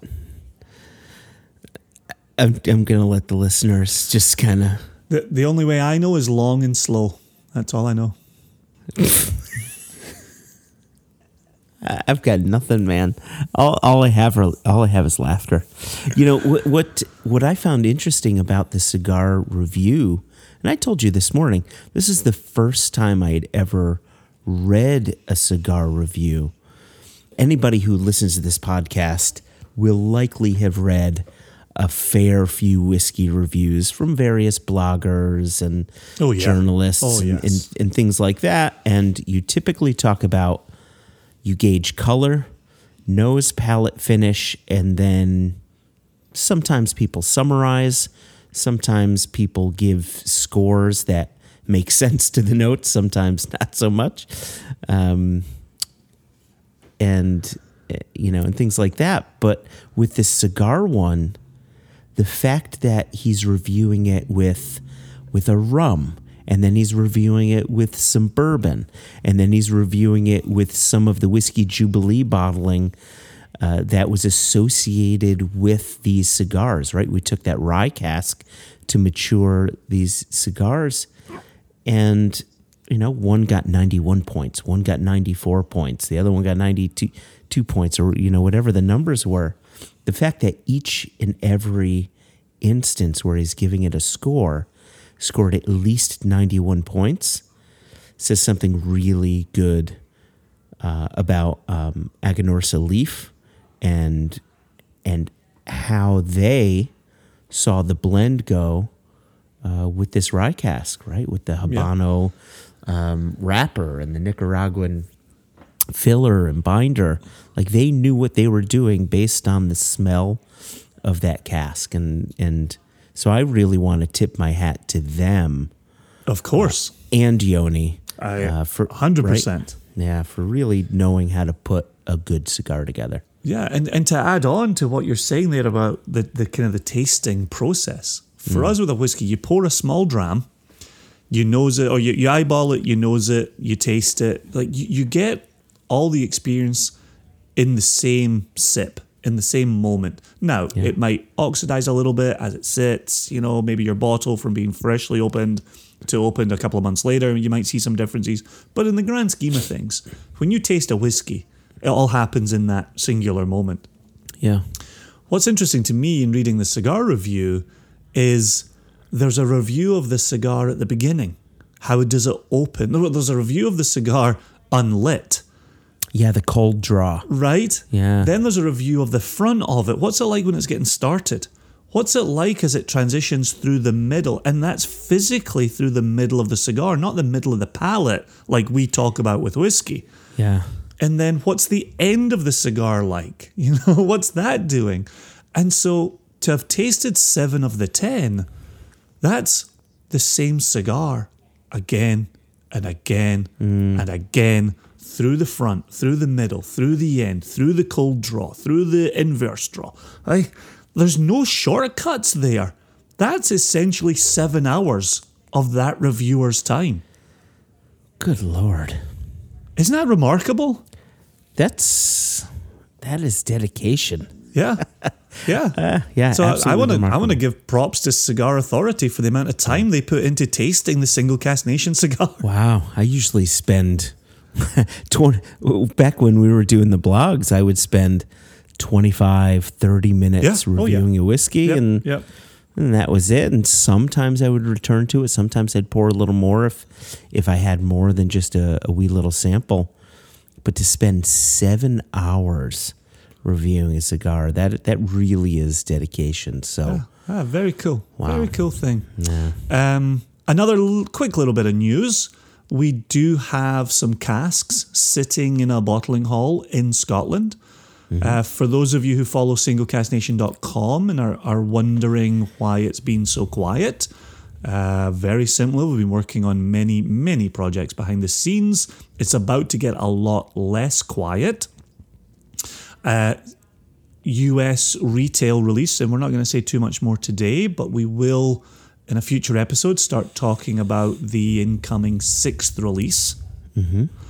And we'll probably have an update on the first UK European release. But know that uh, I was over collecting some samples and doing some tasting with Jess on what a second UK and European release might look like as well. Yeah. So we are we're all go on numerous fronts, and uh, and you will be seeing more from us shortly. obviously there's going to be more news to share with the listeners because we do have some things going on. But you and I, Jason, have been prattling on for a while now. No need to change the model for the podcast now. But I imagine there's people just sick of hearing your voice. How dare you, sir? How dare you? How about we do an email and get out of here? Okay. You want to do an email? Yeah, because Philippe happened to write in, and so and it's very much in keeping with what we covered at the end of our last episode. I was I was just thinking I saw the email come in and when I saw his name my mind because we're getting to that time of year uh, my mind took his name and, and made a song out of it and so I, woke to this and all of a sudden I was singing in my my head Philippe Vanavong Philippe Vanavong Philippe Vanavong ba ba ba ba ba ba ba ba instead of Feliz Navidad. Yeah. So there you go. You're welcome, Philippe Vanavong. What's what's the one of the bells? Because our my kids when they say jinx, jinx knock on wood becomes jinx knock on wood, jinx knock on wood, jinx knock on wood, jinx knock on wood. Jinx, knock on wood, jinx. Knock. Right?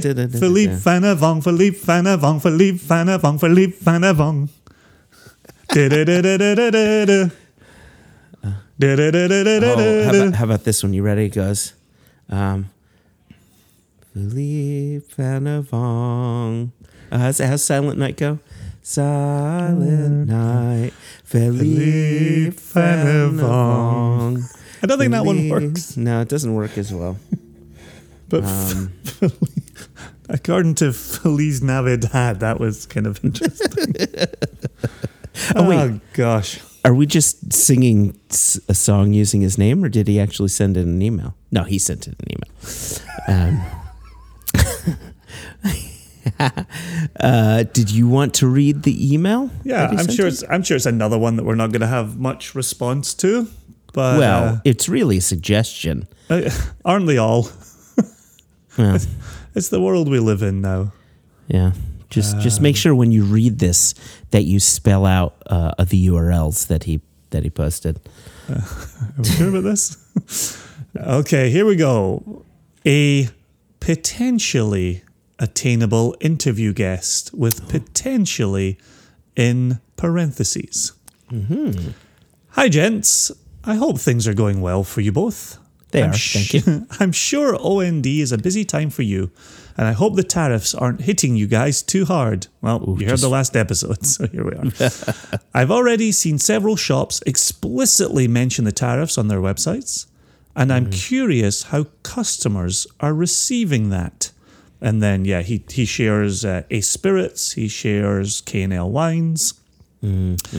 However, I reached out to you today to propose a potentially attainable guest that has just released perhaps the most detailed whiskey book I've ever seen. Gregory Miller is a professor of chemical engineering at UC Davis mm-hmm. and this year released Whiskey Science, a condensed distillation. Besides being a fantastic name for a whiskey book, this is a graduate level textbook published through a major textbook company. Whenever I hmm. hear that, I think this is going to be hundreds of dollars. that was my aside. That wasn't Philippe. No, I know, I know. I have access to it through UC Berkeley's library, and I can tell you it is the most technical whiskey book I've ever seen. 500 plus pages of detailed science and history Moses that Wow, could okay. potentially blind you if read all in one sitting, which is often Is- what we say about whiskey, right? Gosh, especially if you're masturbating. I tell you, whatever it takes to get you there. Um, I would love to hear you guys pick Professor Miller's brain. He's giving us far too much credit on what we could potentially tease out of him. Uh, about the science he's learned through writing this book, and also the simple question why write a whiskey science textbook? Here is his contact info through UC Davis. Fantastic. Oh, wow. And then he closes, Cheers, Philippe. Philippe Van. Let me bring you back, Joshua. Yeah, okay, sorry. to there's there's a couple of questions in here. Number one, let's go back to Philippe being curious how customers are receiving mm, information mm-hmm. about the tariffs. And then we'll go on to what we could potentially do with, with Professor Miller. So you're you've been in more American retail stores than me in the last couple of weeks. Yeah. What are you hearing? Rumblings? Are you hearing customers weighing in? Or are you hearing retailers talk about what they're hearing from their customers? Let me let me use an example without mentioning names, uh, so so as not to uh, incriminate the source or incriminate the subject that the source is referring to. So I was. This sounds more complicated than a 500 page book on whiskey distillation. Well, maybe you should interview me as in this podcast. That's one thing this podcast is clearly missing more Joshua. Uh, so I was, as you know, and we mentioned it in, in the previous podcast, I was going around the Northeast with Mike from Penderyn. Mm-hmm. And one of the things that, that people inevitably ask is so when's the 25% tariffs going to hit these these Penderyn whiskeys? And I was pretty happy to say for some reason or another, uh, I guess whoever developed these tariffs, and I'm not going to mention names, uh, apparently is not familiar with a country called Wales or the fact that they are a whiskey producing country because the 25% tariff does not apply to Welsh single malt whiskey. It's specifically for single malt Scotch whiskey and single malt Irish whiskey, but not single malt Welsh whiskey or single malt English whiskey. Okay.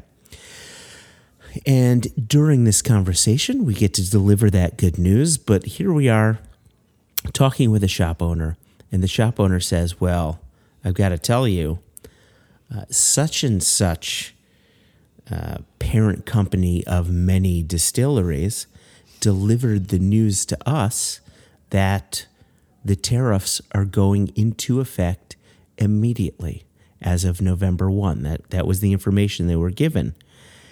Meanwhile, this parent company who imports all of their own stuff, according to the shop owner, is sitting on probably thousands upon thousands upon thousands of cases that made it into the US completely unscathed by tariffs.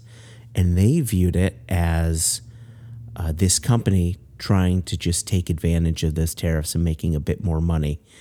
And the shop owner said, We are selling what we have and we're putting a hold on purchasing any and all whiskey from them.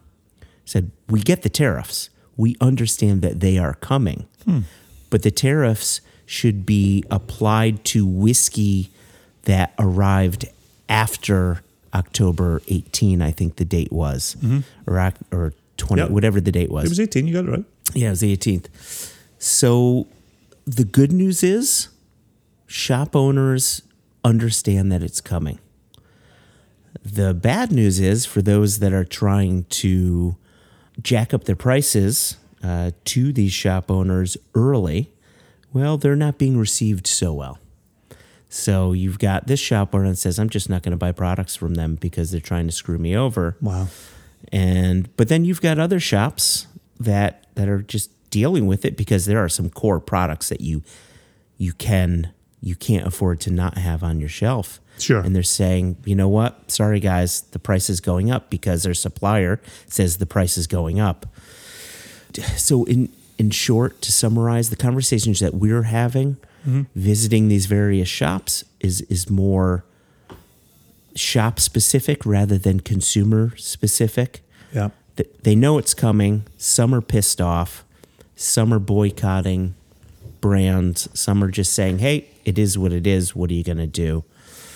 Uh, it's but without a doubt, it's really going to affect overall sales.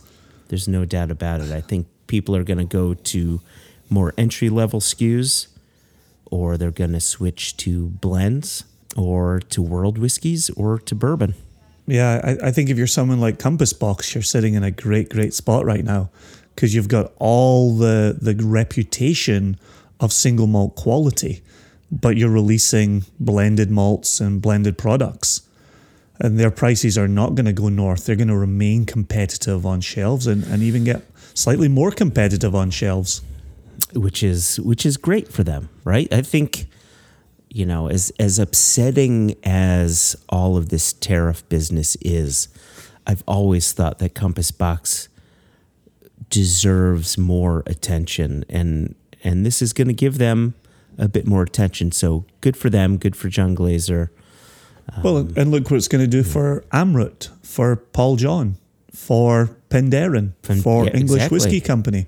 Exactly. You know, for Milk those and honey out of Israel. Yeah. right for for those products that consumers think well that's a little bit more than single malt should be or that's a little more than I spend on single malt well single malt's now bypassing it in price Mm. and these world single malts are just sitting there ready to pick up consumers Yeah. Yeah. so it, so it'll be interesting and I think Philippe hits the nail on the head here where it'll be interesting to see how consumers start working around the edge of these tariffs and saying, okay, well, I, I used to buy all my single malts from Scotland. Now I'll see what else I can tease in around the edges here. And will they be savvy to it? You know, consumers, uh, in my experience, are smart and go in search of good pricing and, and kind of where the bargains can be found. And I think all of those world whiskies have been honing their craft while single malt scotch has remained king will now have a moment to really shine in consumers' eyes. So, so we'll we'll see there. Um, and then as as for um, Professor, what was his name? Miller, Professor Miller. Um, so as to as to Professor Miller, we will we will definitely reach out. I have to take a look at the the book ourselves, see if there's anything we can ask him of of interest. Uh, maybe even um, solicit some questions from our, our own listeners who are of a, a scientific bent and and see what they might want to uh, be asked. That that could be fascinating as well. Yeah. Well, I tell you, I've I've been wanting to get out to California because you know typically you don't allow me Yeah, to. I, yeah, I don't see visit that changing state. anytime soon. Yeah. Uh, but it'll be nice to to visit Professor Miller uh, at UC Davis, and there's actually uh, a pair of people from UC Irvine, and I'm not going to release who they are, that I'm desperate to interview over uh, a couple drams. You and I, Jason, will talk about that off the air, but maybe we could do a one-two punch. All right. Try, try to limit the physical violence with our with our guests, please, Joshua. No, I'm gonna punch them. On that bombshell. Thank you for signing up. Um, okay, so this this goes live just before Thanksgiving. You and I will be returning from a, a trip to in Vermont the day this has dropped. And then I will have the pleasure of hosting you and your family with me and my family the following week for Thanksgiving. I can't believe you dropped the bomb. I, I figured I could say it and you could even beep in Vermont or, or whatever you wanted to do it. But yeah, I, I like the fact we dropped Vermont the last time. So, and, Yeah. and so we're very much looking forward to having you and your family down with us for Thanksgiving. Can't and wait. then we'll have a, a fresh episode the very beginning of December for the, the good listeners to enjoy as we get ever closer and farther into the festive season. One last thing that I need to mention that really should have been part of the news. Short and focused. And yep, it's going to be short and focused. Last year, listeners and Single Cask Nation members will remember that we did a very special Giving Tuesday. It's not an event, but what did we do? It was a Giving Tuesday day. It was a Giving Tuesday day. So what we did is we we offered up the opportunity for people to win bottles by donating to the charity of their choice and submitting a receipt to us so that that that that we see it in an effort to just get charitable dollars out there. We we don't care what the charity is. If you have a charity that is near and dear to your heart, whether it's PETA or if it's homeless children or uh, you know what what have you, American Children's Cancer hospitals Society, were part Children of Hospi- it. Last year we raised over, geez, I don't even remember how many. I want to say we hit. I want to say we hit twenty thousand on the nose because I So remember what- us rounding it up with with one small little thing at the end. So that's what I was going to say. Across X number of charitable organizations, we, the Single Cask Nation members, raised just about eighteen, nineteen thousand dollars, and we pitched in whatever the remainder was to get it to an even twenty thousand dollars in charitable organizations. So you and I, Jason, actually bottled something very special for Giving Tuesday We did. to to offer as uh, as an ante, as it were. So keep an eye out on for Single Cask Nation members. Keep an eye out on your email. Keep an eye out on their Facebook page. And if you're not yet a Single Cask Nation member, uh, you can always go to singlecasknation.com, sign up for a free account. You'll get our emails. You can join our private Facebook group to be a part of this Giving Tuesday. If you give annually anyway, why not share that information with us and earn the opportunity to get a bottling that isn't available in any other instance. Yeah, you'll definitely want to follow the Facebook group because we definitely do have some lovely little surprises up our sleeves for this year. Yep. Yep, indeed we do. Okay, Joshy Josh. And and my, if by my reckoning, Giving Tuesday will be something like December 2nd or 3rd. Because Thanksgiving itself is November 28. Wow, it's really late this year. Yes, it is. All right, so there you go. Keep that in mind, peoples. Okay, time to clang our teacups and get the heck out of here. All right. Cool. Well, thanks again to Stuart. Thanks again to the listeners. Thanks again to Jess and, and the people that put on Glasgow's Whiskey Festival. Thanks to Good Spirits Company for jumping into the breach with us. And thank you to you, Joshua, for just being you. Oh, And thank you for you, and thanks to Philippe Vanavong. Philippe Philippe Vanavong. Philippe Vanavong. Vanavong. Vanavong. Fong. Fong. Fan. Vanavong. Cheers. Cheers.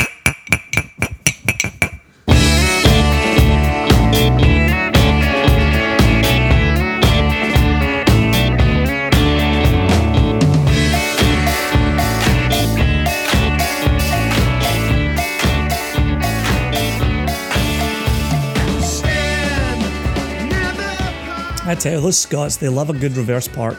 They love it. They love reversing into a small space. That's what she said. Yeah, there's an anal joke there somewhere. I almost got into a car accident last night. Checks out. I've seen your driving. It had nothing to do with me. I was I was merging into the highway and Didn't it though? we, we were losing a lane. Uh-huh. And I had I had all the room to move over so long as the people in front of me kept moving. The car in front of me was fine. It was the car in front of the car in front of me who just decided I'm going to slam on my brakes. Was that car a Toyota? You know what it was? I think it was a Saturn. You don't Remember remember their advertising campaign? No, I don't. Oh shit, there was a joke that I missed. The car in front of the car in front is a Toyota. That was their advertising campaign.